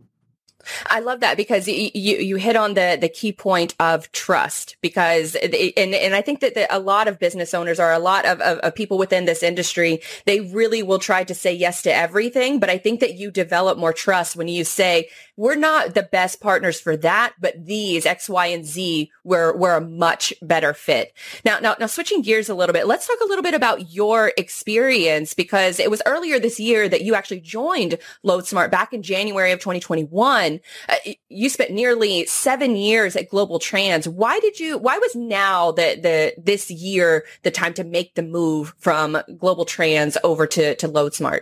Sure. So I was I, have been watching uh, LoadSmart from afar during my time at, at GlobalTranz. Had some conversations uh, with some some other industry folks, uh, and then got got introduced to uh, to both of the co-founders, and really was compelled by their their innovation the way that they, they thought about disrupting an industry, but using a technology type of approach. Um, their vision that we were carrying out day in and day out um, is something that really, really attracted me to this. But also, I think bringing in, you know, my experience, my expertise on growing and scaling teams at the right time was a perfect fit. I met a lot of the team before I came on on board, you know, because I had I had a lot of opportunities and options in the market but but LoadSmart was uh, was by far the best in terms of the innovation, the tech, the vision, and the people uh, for me to for me to join. And uh, it's been a great decision. And the way that I look at it is we're we're just starting this journey in terms of our growth and and uh, and maturation in this in this industry. And speaking of your experience, because uh, one of the, the key issues that has plagued this industry for, for years, and, and one of the things that stood out to me in, in some of your marketing materials is just the endless phone calls that brokers and shippers and carriers all have to make between each other. Now, as a former leader of a brokerage team, how has that shifted as far as the role of the broker, you know, with, with adding this ability to not have to make all these phone calls? How has that helped and, and maybe shift some of the responsibilities that that that a, a regular broker in an office w- would have to deal with? Yeah, it's a it's a great question, and it, the way that I describe it is is working a lot smarter, not harder, right? And the way that we're doing it is we're looking at you know again asking why can this be automated, and if so, what can we do to do that? And so as a result, we don't have to spend our account managers, our account sales rep don't have to spend the time to derive quotes, to derive rates, uh, to work hand in hand with the shippers because we have all of that automated and we're doing um, you know quoting integrations through a lot of these TMS providers. As a result, what that allows our team to do is focus on solving more of the shippers' complex issues, talking more strategic uh, about how we can you know take on more of their their available business, but doing so in a, in a thoughtful and responsible manner. And by by having a lot of the t- the, the the tasks that have historically been manual, we automate that process to allow our staff to have more more time, essentially more bandwidth to be able to have these conversations. Now, with with your technology, how does it fit into the workday of a shipper versus a broker? Is this something that is built, you know, in, in, inside of a TMS and it's almost like an add-on and integration, or is this a standalone website uh, experience? T- tell us a little bit about how it fits into the, I guess, the a typical workday of a of a broker versus a shipper. Sure. So we, the way that we think about this is we're trying to develop the best technology for the shippers to be able to manage their, their freight effectively. We also want to make sure that we're coming through for our carrier partners and making and being that bridge between the two um, is something that we're focused on, on, on daily. You know, initially we were we, we classified ourselves, or maybe got classified as a digital freight broker. But what we're trying to do now is move to more of a platform type of uh, of of uh, a business. And what that means is we want to be the connect uh, the connective tissue for all folks involved in the in the transaction. Whether you're a shipper, whether you're a broker, whether you're a carrier, we want to be that ecosystem to be able to connect. And we feel that we're, we're in a really good place to do that because of the partnerships that we have with our, our shippers, the partnerships and the relationships that we have with the carriers, and now going to market and seeing how we can potentially be a partner to, to some of the brokers.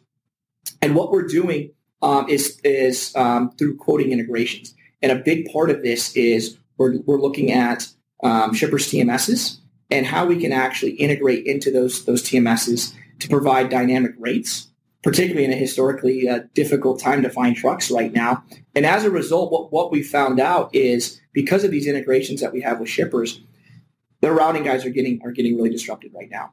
And for us to be able to provide a dynamic rate that we have 100% capacity guarantee behind that is providing a lot of value. Yes, they may be paying a little bit more in terms of what they were going to pay uh, you know, with some of their contract providers. But they know that we're in a spot to be able to do that and do that instantaneously through uh, through our pricing algorithm. And we've we've seen. We've seen a ton of success with it. We've seen a, a lot of customers asking more questions about it. And then taking that one step further is we're actually providing you know real time solutions for some of these shippers that are seeing some of these rates and saying, well, they're a little bit high. And so now we put um, guardrails in place so in particular regions, in particular lanes, if customers don't want to see, you know, for example, a lane that's going over 20% of market, we can actually cap that and we won't send back a rate into their TMS. So these are just some examples that we're doing right now, listening to some of the feedback that we're getting for shippers, but most importantly, providing a value to them right now when they need trucks the most. I love that. So you're you're giving them the information at hand, especially with, with, with exactly what's going on in the market, and then when they have questions, then you can be that opportunity to, to or even set up the brokers for success and, and, being that opportunity in order to, to educate of why you know a, a, rate might be crazier than than another one, which I'm sure they have a lot of questions. But if you're automating a lot of that, it feels like it, that the brokers would have more time to explain the fluctuation in, in in those different rates. So that that sounds pretty fascinating. Now I was listening to a recent uh, FreightWaves Insider episode. Shout out to, to Timothy Dooner, um, who was the host of that, and it was with your CEO Felipe Capella. And he said when the fir- when the company first got started, you received some initial pushback regarding your methodology around APIs. I feel like LoadSmart is a company that's not afraid to, to push back with new ideas because it's it's still tough to get companies to adopt cloud technology and APIs today. So I can't imagine what it was like, you know, just a few years ago. But where are you still seeing those challenges with adoption? Are are in is any of this different on the broker versus the shipper side? Is maybe one more eager to jump onto the technology or and, and maybe one a little bit more hesitant? A good question, and I think it's a mix of both, right? And I think the biggest the biggest challenge that we're seeing right now is just the lack of understanding and education of what these what the technology can do, particularly on the, the quoting integrations that we're uh, that we've successfully launched, and understanding how that actually impacts their supply chain. And you know, every shipper is different, and so what we're taking is a, a consultative approach with each of our, our, our account managers, really digging in and understanding how we can provide value through technology uh, for that particular shipper's routing guide. And uh, like I said, each one's different. And so what we've uncovered is if you take that more education uh, or more of an educational approach, having that transparency that we talked about earlier, and just going open and saying, hey, this is how this could really help benefit you, and let me show you why. There's a, they're, a, they're a lot more receptive to that. Um, and the, the challenge is getting some of the decision makers on the phone right now, just particularly how difficult it is. And so what we're trying to do is provide a really good service like a traditional freight broker does, but taking that one step further and really showing them the value uh, that the technology can do and also having, you know, peppering in some of the data that we were talking about earlier as well. And so kind of bringing that full circle um, is something that uh, we've had a lot of success with. On the broker side, we're, we're evaluating this right now in terms of how can we help some of our fellow brokers out there. And it's it's a fine balancing act right now because, of course, we want to make sure that we're not uh, giving away any secret sauce or if it's a conflict of interest. But there has been a lot of a lot of reception from the broker market because just like everyone else, they're having a difficult time finding trucks. So some of the things that we've done from the automation, you know, the digital freight matching uh, to our, our, our rate API and our rating product, uh, we're now taking to market an RFP guide to help manage this business. Um, there's a lot of there's a lot of reception for this, and now we're having those conversations of how it fits their particular network. And, and, with all of that said, I mean, there, there's still so much uncertainty with the market, and, and especially it's just been put on steroids over the last year and a half because of COVID.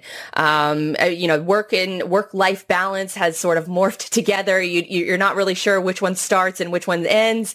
And and with you guys in particular, I, I thought it was interesting that you guys, with the the greater focus on folks working remote and working from home, you guys chose to to sort. I don't want to say double down, but you guys sto- chose to to open up still a, a 35,000 square foot facility in, in Chicago. Um, you're working on a, a, hybrid work approach. Why did you feel like that that was a, a good decision for, for LoadSmart to take versus, you know, some of the other companies that have gone fully remote? Yeah, really good question. And this is something that we we contemplated and had a lot of discussion about, and not just at the executive level, but also at the at the rep level too, right? So we wanted to get buy-in from from all of our staff. A real, quick note: we just went live, and uh, we had our grand opening um, this week uh, with the with the new 35,000 square foot uh, office in downtown Chicago. So the, the, the staff is really excited about it. But the main thing and the main takeaway was just the collaboration in the in the conversation. Right, we're ta- we're constantly talking about and asking why, and having that in a collaborative type of, uh, uh, of environment as opposed to doing it through Zoom or phone calls was something that the team was really learning. And we made the decision, you know, late uh, or earlier this year that we wanted to do that and we're starting to see it pay off. And also, you know, just having that camaraderie again, particularly in in uh, in brokerage, where you know teams are on the sales side are working with the operations team and making sure that you you have that open dialogue. It's so much easier if you need something to to troubleshoot an issue in real time as opposed to scheduling a Zoom call or picking up the phone. So we're seeing a lot of that. And I think it's playing through right now for our for our shippers and carriers. You know, we've been able we've been able to post some record months uh, in terms of our, our growth and we don't see anything any anytime slowing down. One thing that we are doing is being exceptionally mindful of you know making sure that we're following all the guidelines and protocols that are in place. Uh, we are having a, a, a, hybrid type of environment, so we're not requiring our staff to come in five days, and we're doing that you know flex. So it's it's been overall it's been overall positive, and we're really looking forward to seeing how it continues.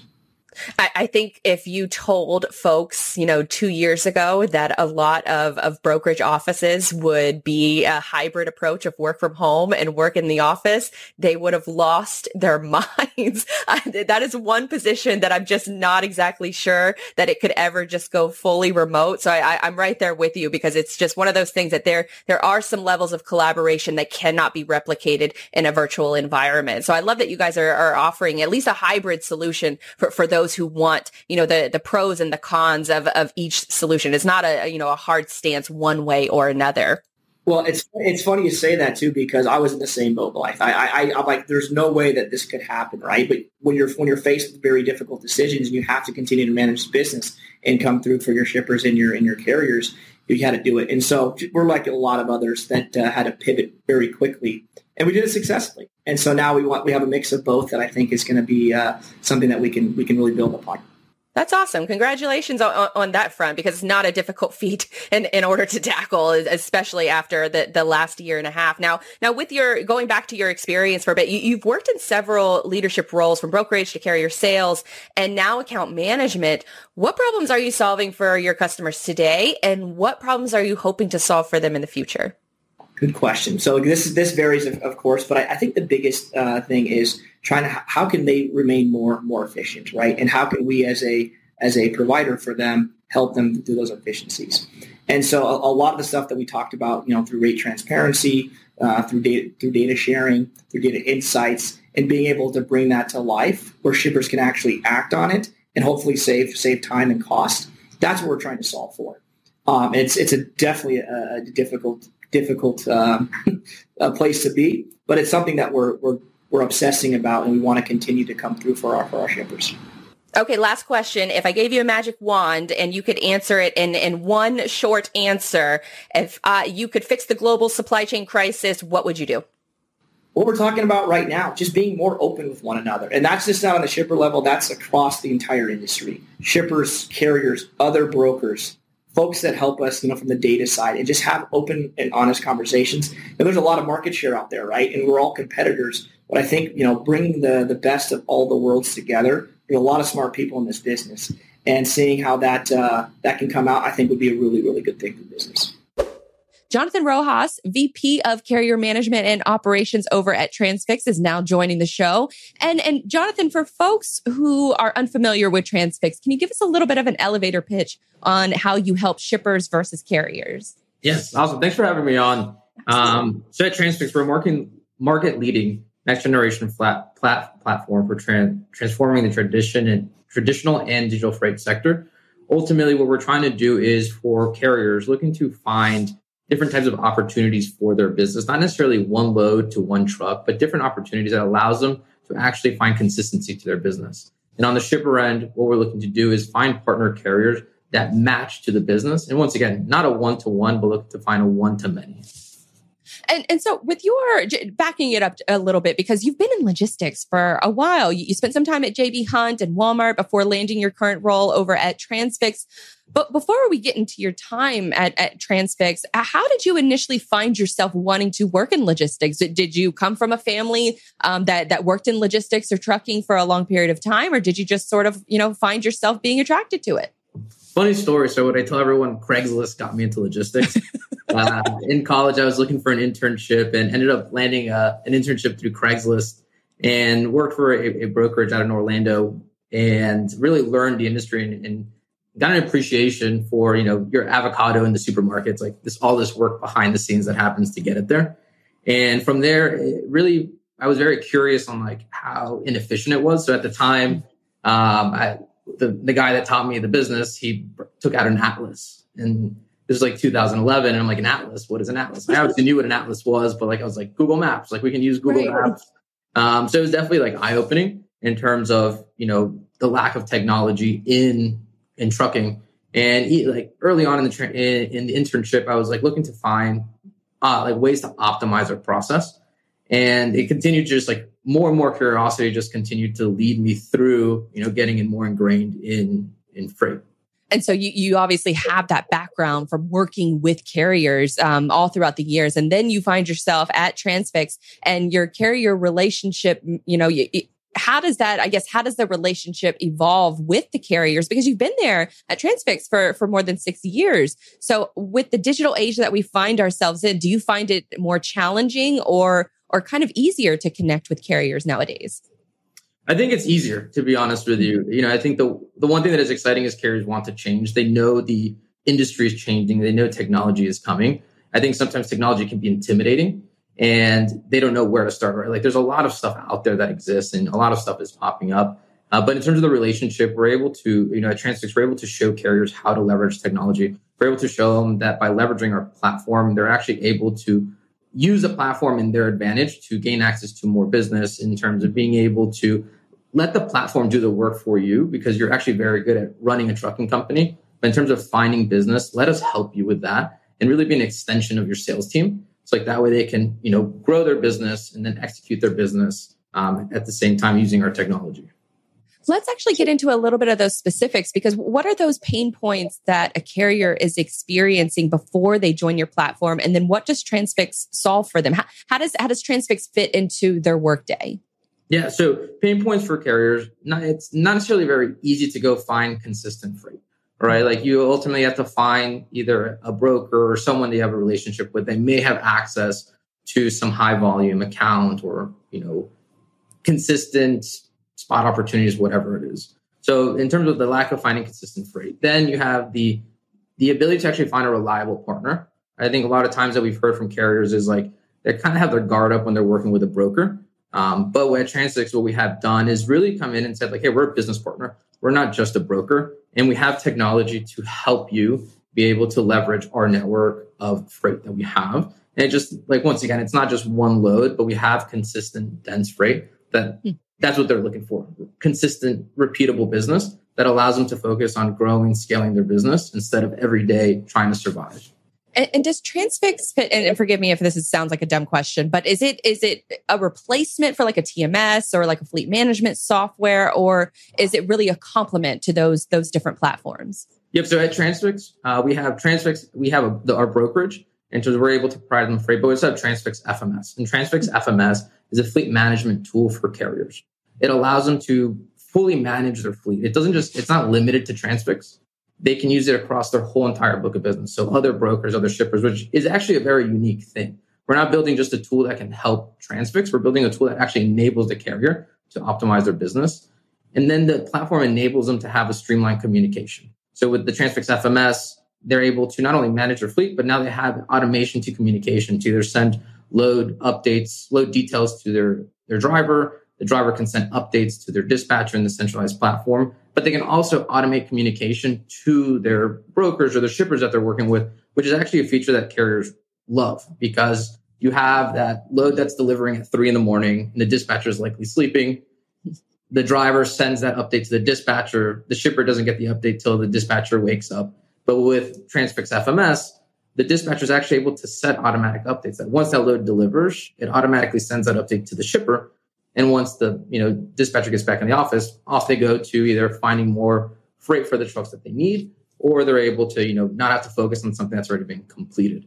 And another thing that we have is a new feature that we released, which is it allows a, a carrier to post all their available trucks and have a, a centralized list of all their available trucks that they can share with brokers or shippers and why is this so so so different and the reason why is like you know being on the receiving end as a broker a lot of times i'm getting all these emails of available trucks and oftentimes you call the carrier it's like sorry that truck is gone. But with transfix fms they're able to post their trucks and they can send a live link to their brokers to their shippers that they are updating. So if that truck is covered it automatically removes it from that list. If they have a truck that became available they can then update the list and in real time the people who have the link get get those updates that sounds like such a breath of fresh air because then these carriers don't have to spend all that time sending emails and making phone calls and letting people know status updates about their trucks. They can just send one link and be like, here, check for yourself. Now, on the shipper side of things, do you find it that I, I would imagine that this is a, a, tool that can help shippers develop those intimate relationships or those better relationships with carriers? Uh, it, it, is that a safe assumption about what, what Transfix can, can do for shippers on the shipper side of things that they can actually connect with carriers easily without having to go through a, a 3PL? So with Transfix, one thing that we pride ourselves in is scoring our carriers and ensuring that who is using our platform is high quality. So that's how shippers are empowered or are empowered, right? We give them high quality capacity because we have partner carriers that are using our platform and providing those updates. So everything's happening in, in real time and streamlining that communication. Ultimately, what we're trying to minimize is that lag between an update.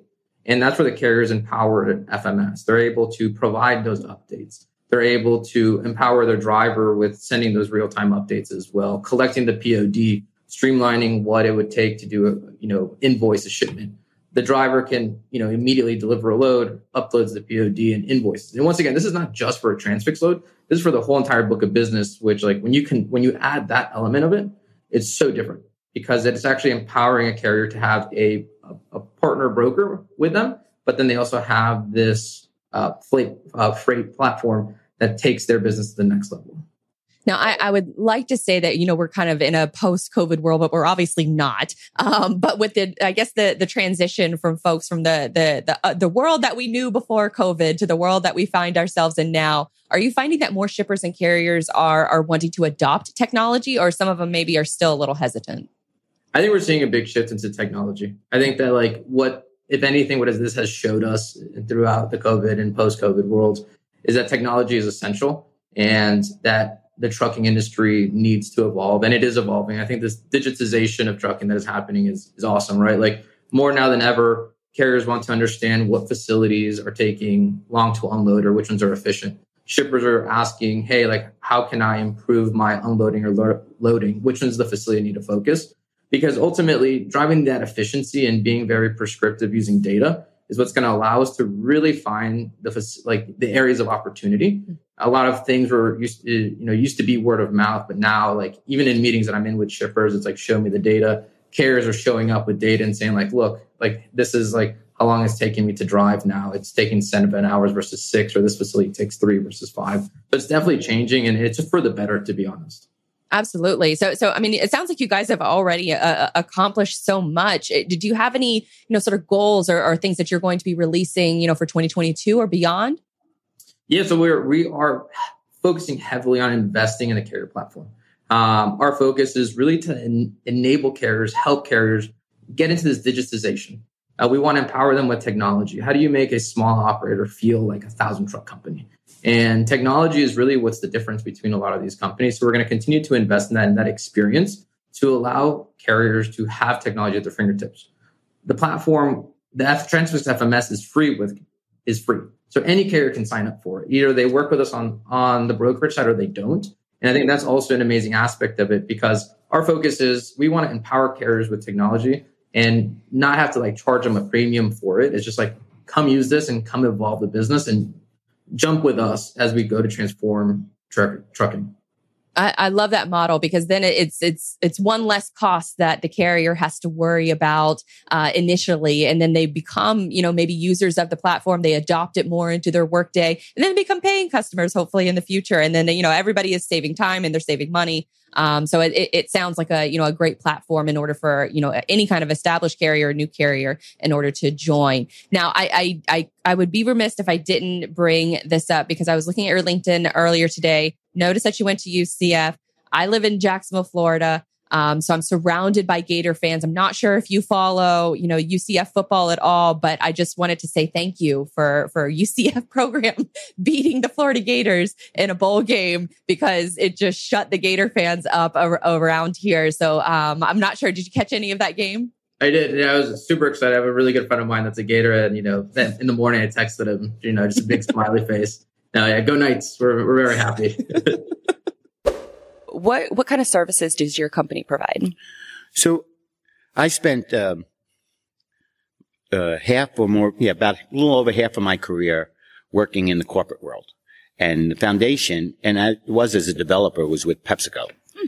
and with Pepsi, I was developing software to track the sales and promotion of the products that they sold through their franchises, and it was just a Pepsi was a Fortune 50 company, uh, way ahead of their uh, time in terms of using handhelds and just route management hmm. and loading trucks. It was a tremendous company.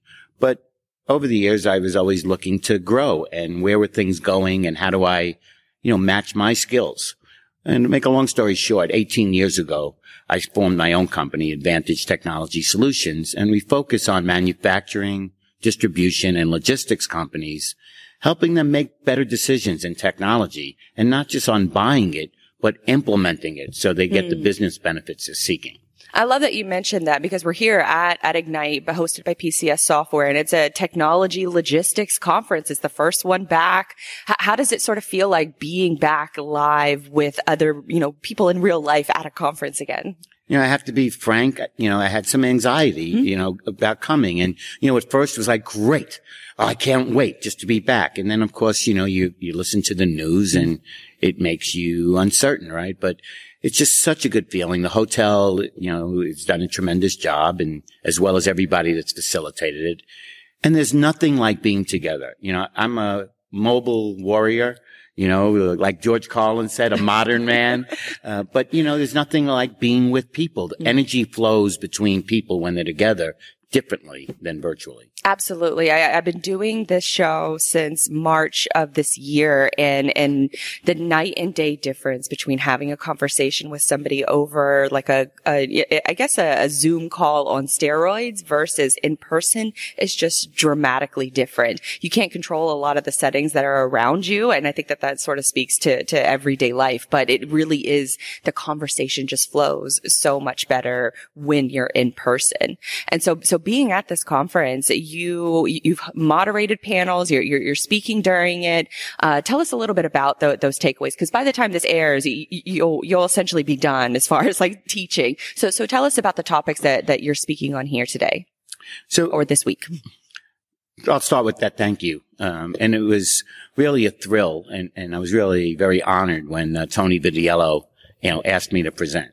And um, and the topic was supply chain digitalization, which is, you know, a hot topic. And, you know, so one of the things that I'm really proud of is I'm president of CSCMP's New York, New Jersey roundtable. Oh. For those that don't know, that's Council Supply Chain Management Professionals. And Tony's uh, on the board with me in marketing. So, you know, we've had a good relationship.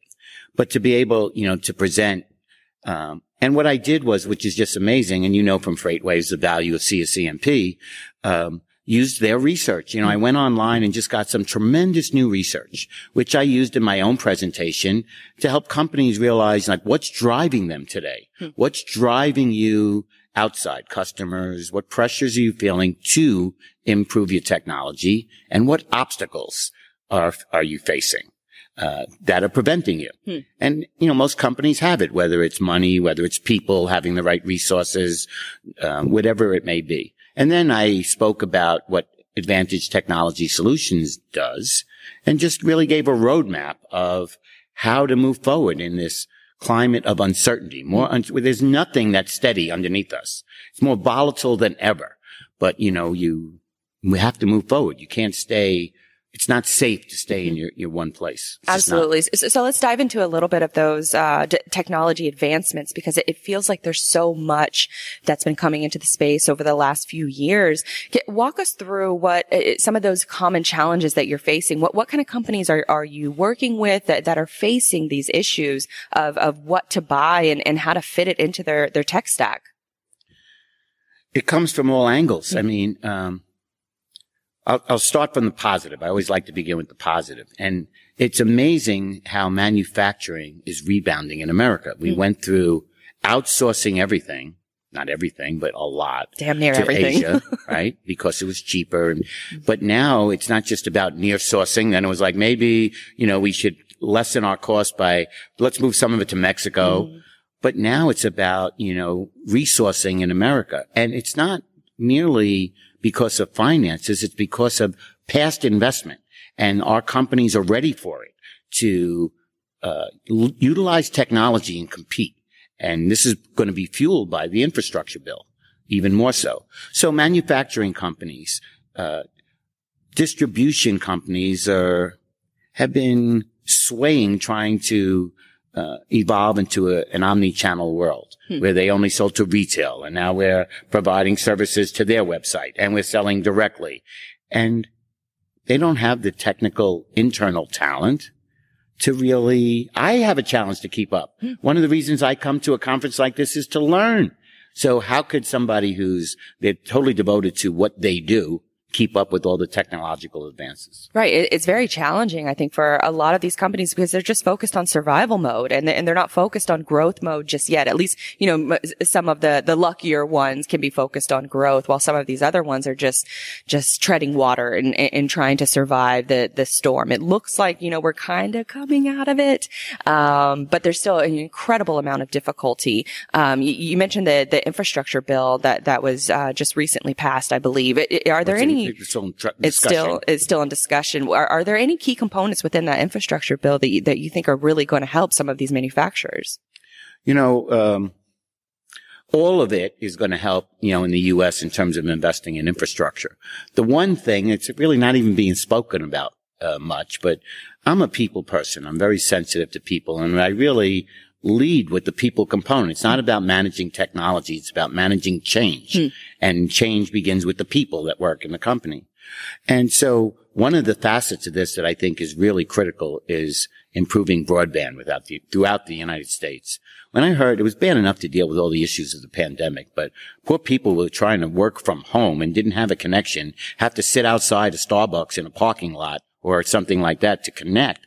This is just it's not even fair. There's no reason for it. We should right. be investing uh, in America to enable everyone from wherever they are, anytime, anywhere, to have that kind of connectivity that they need. And, and I think that's um, with solutions like uh, like Elon Musk's uh, Starlink system, which is trying to provide that internet service to rural, rural areas. But even then, like it, it, like you said, in, in the cities, that there's people that that have to go to a Starbucks or go to some other location in order to get a decent Wi-Fi signal. Uh, it, it's one of those things that this was, this should have been invested in years ago. And a lot of these big ISPs just chose, they, they got a lot of money from the government and then they chose not to invest in the things that, that they got the money for. And so now we're dealing with this massive influx of people who are doing everything online and they're not they, they're not equipped in order to handle it. And even from a you know a, a, parent situation where they have to to help their kids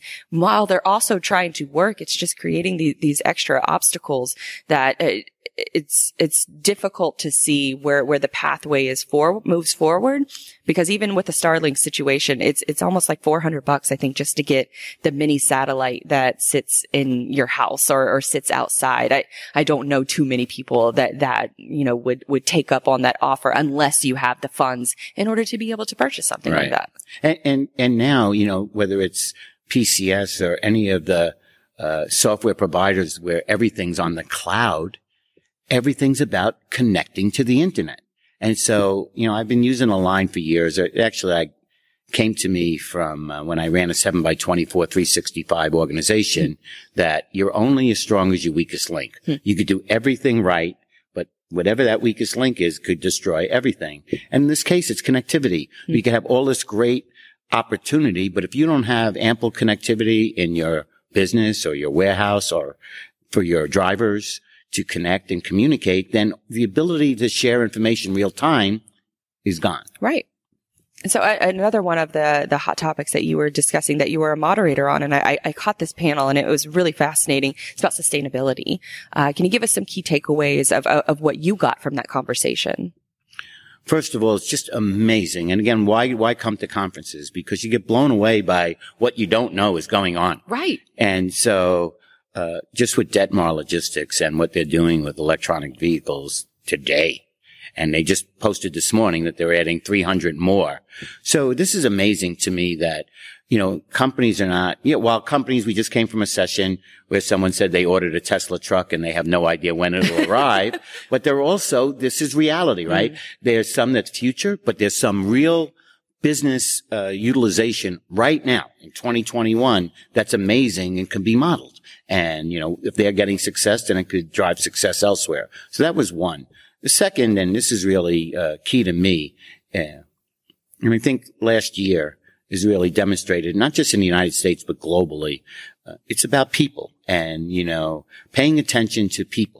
Uh, and that's really important in overall sustainability from a consumer perspective. How are companies treating their people? And is there diversity, equity, inclusion, all of that? This is not just a nice to have. Hmm. This is now becoming more and more important in the buy decision, which makes, you know, companies more, uh, uh, focused on it hmm. and they know they have to deal with it.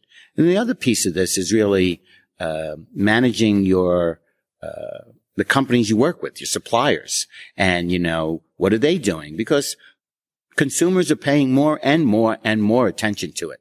So, and again, the infrastructure bill and, and climate is now becoming more focused uh, from a national perspective. So I think these are these are forces in motion that will continue, and I think those are really positive. And it's all, it almost goes back to the central theme that you you have to adapt to survive, especially with not not just on the people side of things, but the technology side of things. So so true, but it, as it is, it, it's not. So you know why I say that? Because technology is not always the answer. Hmm. And, you know, I don't believe in technology for, I love technology, but it's not for technology, technology's sake. It's, it has to, it's a tool. And only if it's utilized correctly do you gain benefits from it, like any tool. So it's really about applying technology in a business, how and where one gets the greatest benefits. And why I said that is that, you know, there are third party logistics companies out there that are still, you know, they're bringing corrugated pallets and they don't see the need for even barcoding. And if they could manage and they have strong enough processes and they're making money because people continue to fill their warehouses, they're not as motivated to improve their technology. But if you're in e-commerce, if you're in fulfillment, if you're, you know, uh, dealing with not just uh, pallets, but cases and eaches and the return of those, which is a whole separate Nobody in this conference yet has talked about reverse logistics and the secondary market, which in my opinion is going to really take everything that we've just talked about tenfold. Right. Because what's the, what's the point in, in offering e-commerce solutions if you don't have a good reverse logistics plan? And that's a really good point. I, I think that that's something that isn't being talked about enough.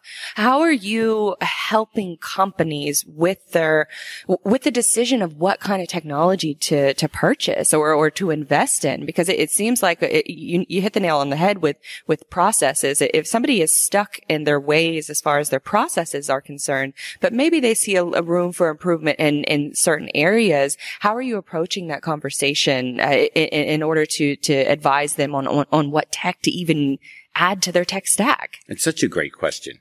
So, you know, I, I always begin with, you know, where are you? So what I like to do is, is start with the executives. And, you know, if I get engaged in a project with a company, what I usually do is help them document their requirements. Mm. And whether it's for software or automation, um, this is no longer just a financial decision or an IT decision. It has to be a cross-functional decision. And so all of the parties that are impacted, operations, customer service, but sales and marketing, every person in that company that's involved needs to be involved in the decisions from looking at the vendors to the final uh, decision on that. And that's really the most critical thing. And out of that, once you have a clear understanding of where you are and what you're seeking, then you could start looking at vendors that may match that. Hmm. And you start looking at how well they match that. And and so you, you brought up marketing, which is I which I could talk all day about. And and and you're also what I I loved about your profile is that you're also a podcaster. You you started creating content. Can you tell tell us a little bit about why you wanted to start creating content and, and what you've learned so far? Wow, that's such a great question. So First of all, you know, sometimes it's just karma, right? And mm-hmm. things just happen. And, and so I had followed a colleague from my Pepsi days and, uh, he started uh, doing some digital content. And because of the pandemic, you know, I, I decided to do a, a series on the impacts of the vaccine and really look at it from a supply chain perspective. Because I, what I said to myself was, this is the greatest supply chain challenge in history distributing these vaccines are the greatest supply chain challenge in history. And not only is just that in and of itself going on, but the technologies that are fueling that. Think about the sensor technology, what we're doing to keep, you know, the, the Pfizer, Moderna, uh, vaccines, you know, at the proper temperature, that's now going to transfer to the whole food industry. And that's about to evolve in a, just a magical way globally hmm. and, totally change how food is distributed around the world. So I did a 12 part series on it and really looked to use it as how do you take a lesson from, you know, uh, uh, managing capacity, uh, distribution, technology and applied it to day to day business and supply chain.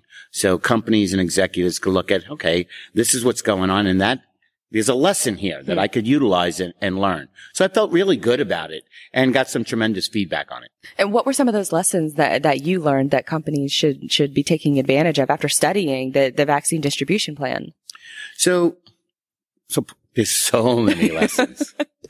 you know, just think about one of the things that I really talked about yesterday.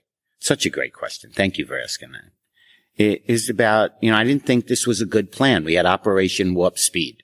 And I spoke yesterday that failing to plan is planning to fail. And Operation Warp Speed was about, you know, uh, getting the vaccines and storing the vaccines, but not distributing the vaccines. It had nothing to do with distributing the vaccines to the states, to the cities, to the people. And that was the hole in the plan that the Biden administration, you know, uh, inherited. And so that's such a valuable lesson about planning and in thinking last through mile. planning. They didn't plan last for the mile. last mile. Exactly. Exactly. Right. And then it was about, you know, okay, going back to my, you're only as strong as your weakest link. Well, think about the challenges people had in just, uh, using systems that aren't good to begin with in hospitals, et cetera, to, uh, register and, you know, get an appointment for a vaccine. Those systems were broken. They're horrible. You know, voicemail messages, oh, call back tomorrow. So really valuable in terms of, you know, how do your customers try to connect to you? Uh, demand planning, right? Uh, did we have enough?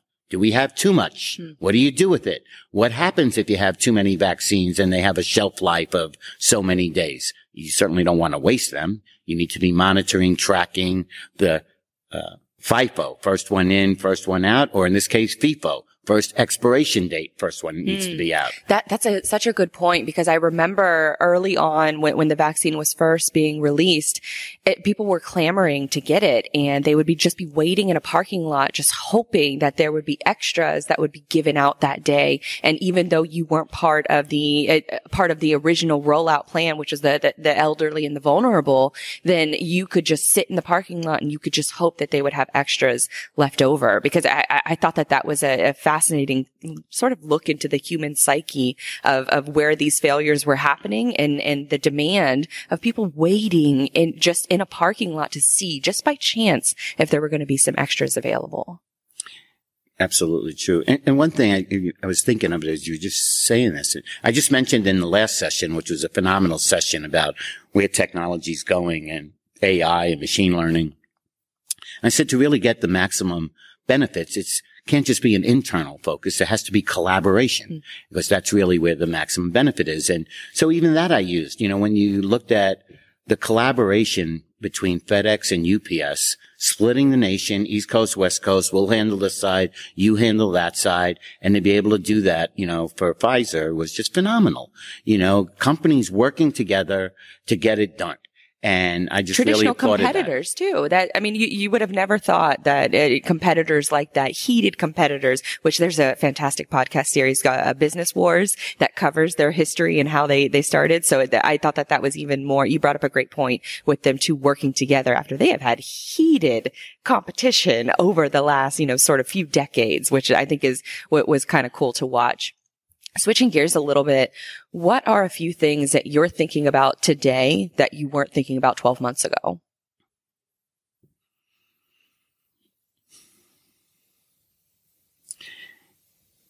Hmm, that's a that's a tough question. I have to think about it.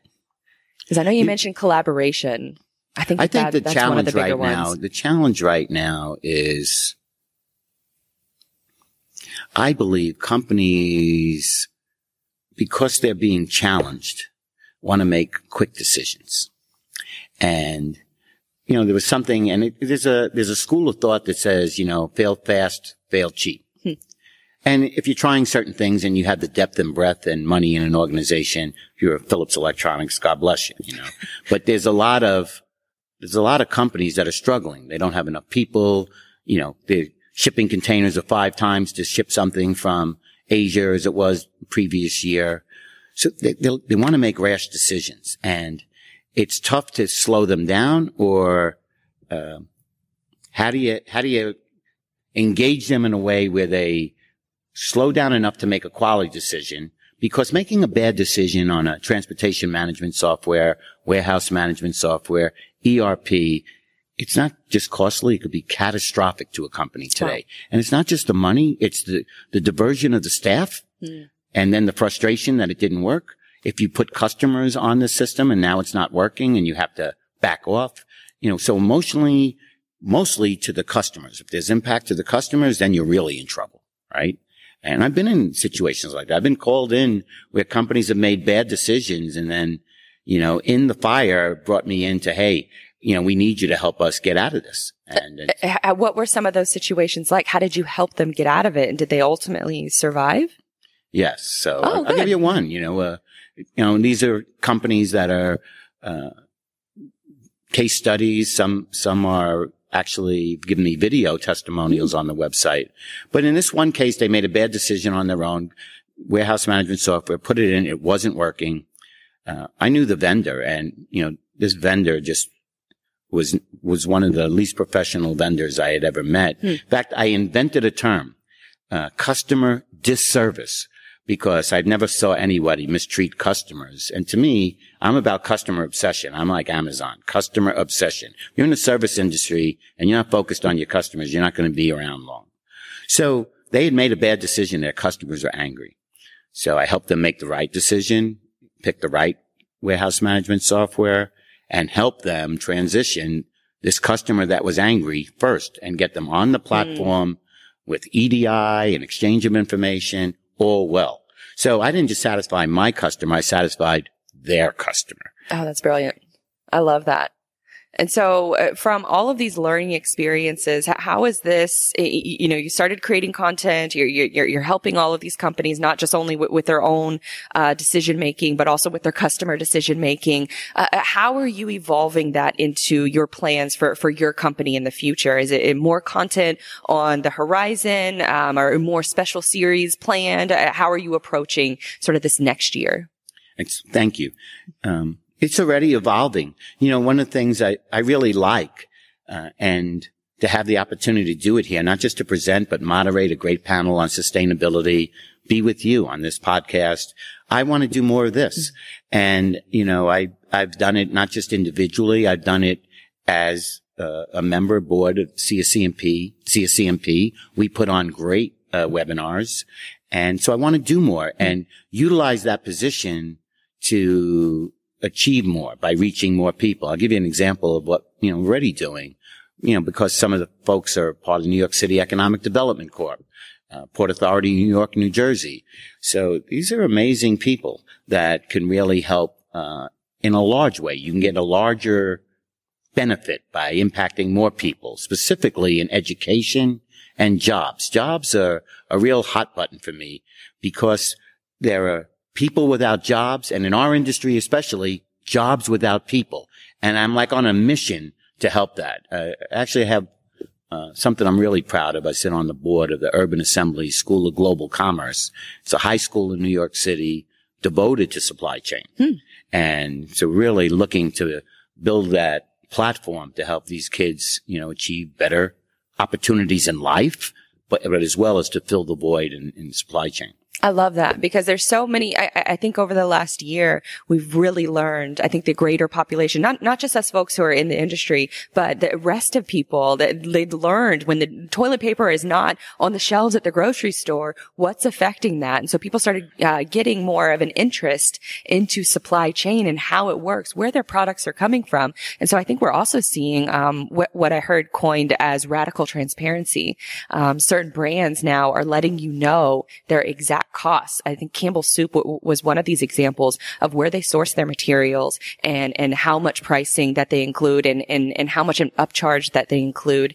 And there was a lot of fear initially that why would we release this kind of information? But then sales started to increase because people supported the brand because they knew where their stuff was coming from. And I think we're going to be seeing uh, more of that across the board. And as supply chain becomes just a greater awareness for, based on programs like that, because it really is about the younger people and getting them involved and getting them enthusiastic about supply chain and where their stuff comes from. I, I think that that's, you're, you're doing a great job there. And I actually used, and it wasn't the intention, but you know, it just unfolded where some of the, the, the uh, videos series that I was doing, I was utilizing, you know, I sat in on weekly sessions with the principal and teachers of the school and they were struggling. Hmm. You know, it's hard enough to teach these kids and then they were virtual.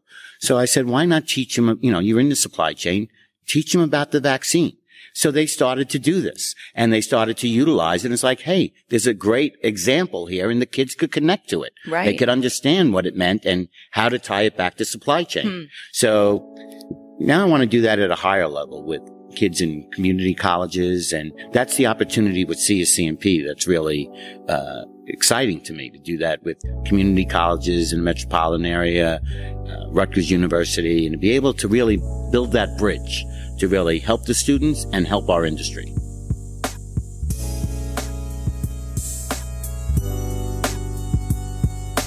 I hope you enjoyed that episode of Everything is Logistics, a podcast by Digital Dispatch where we help your company build a better website. And speaking of my company, I founded it back in 2018, but we recently streamlined our website services plans. So if you want to check out how we can help you and your marketing team build a better website and connect those ROI goals, then go visit digitaldispatch.io. You can also check out past episodes of this show and every show by hitting up the resources page on digitaldispatch.io or on everythingislogistics.com.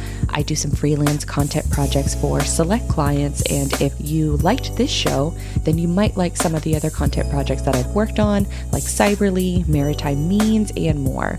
But until next time, I'm Blythe Brumleve, and I will see you real soon. Go Jags!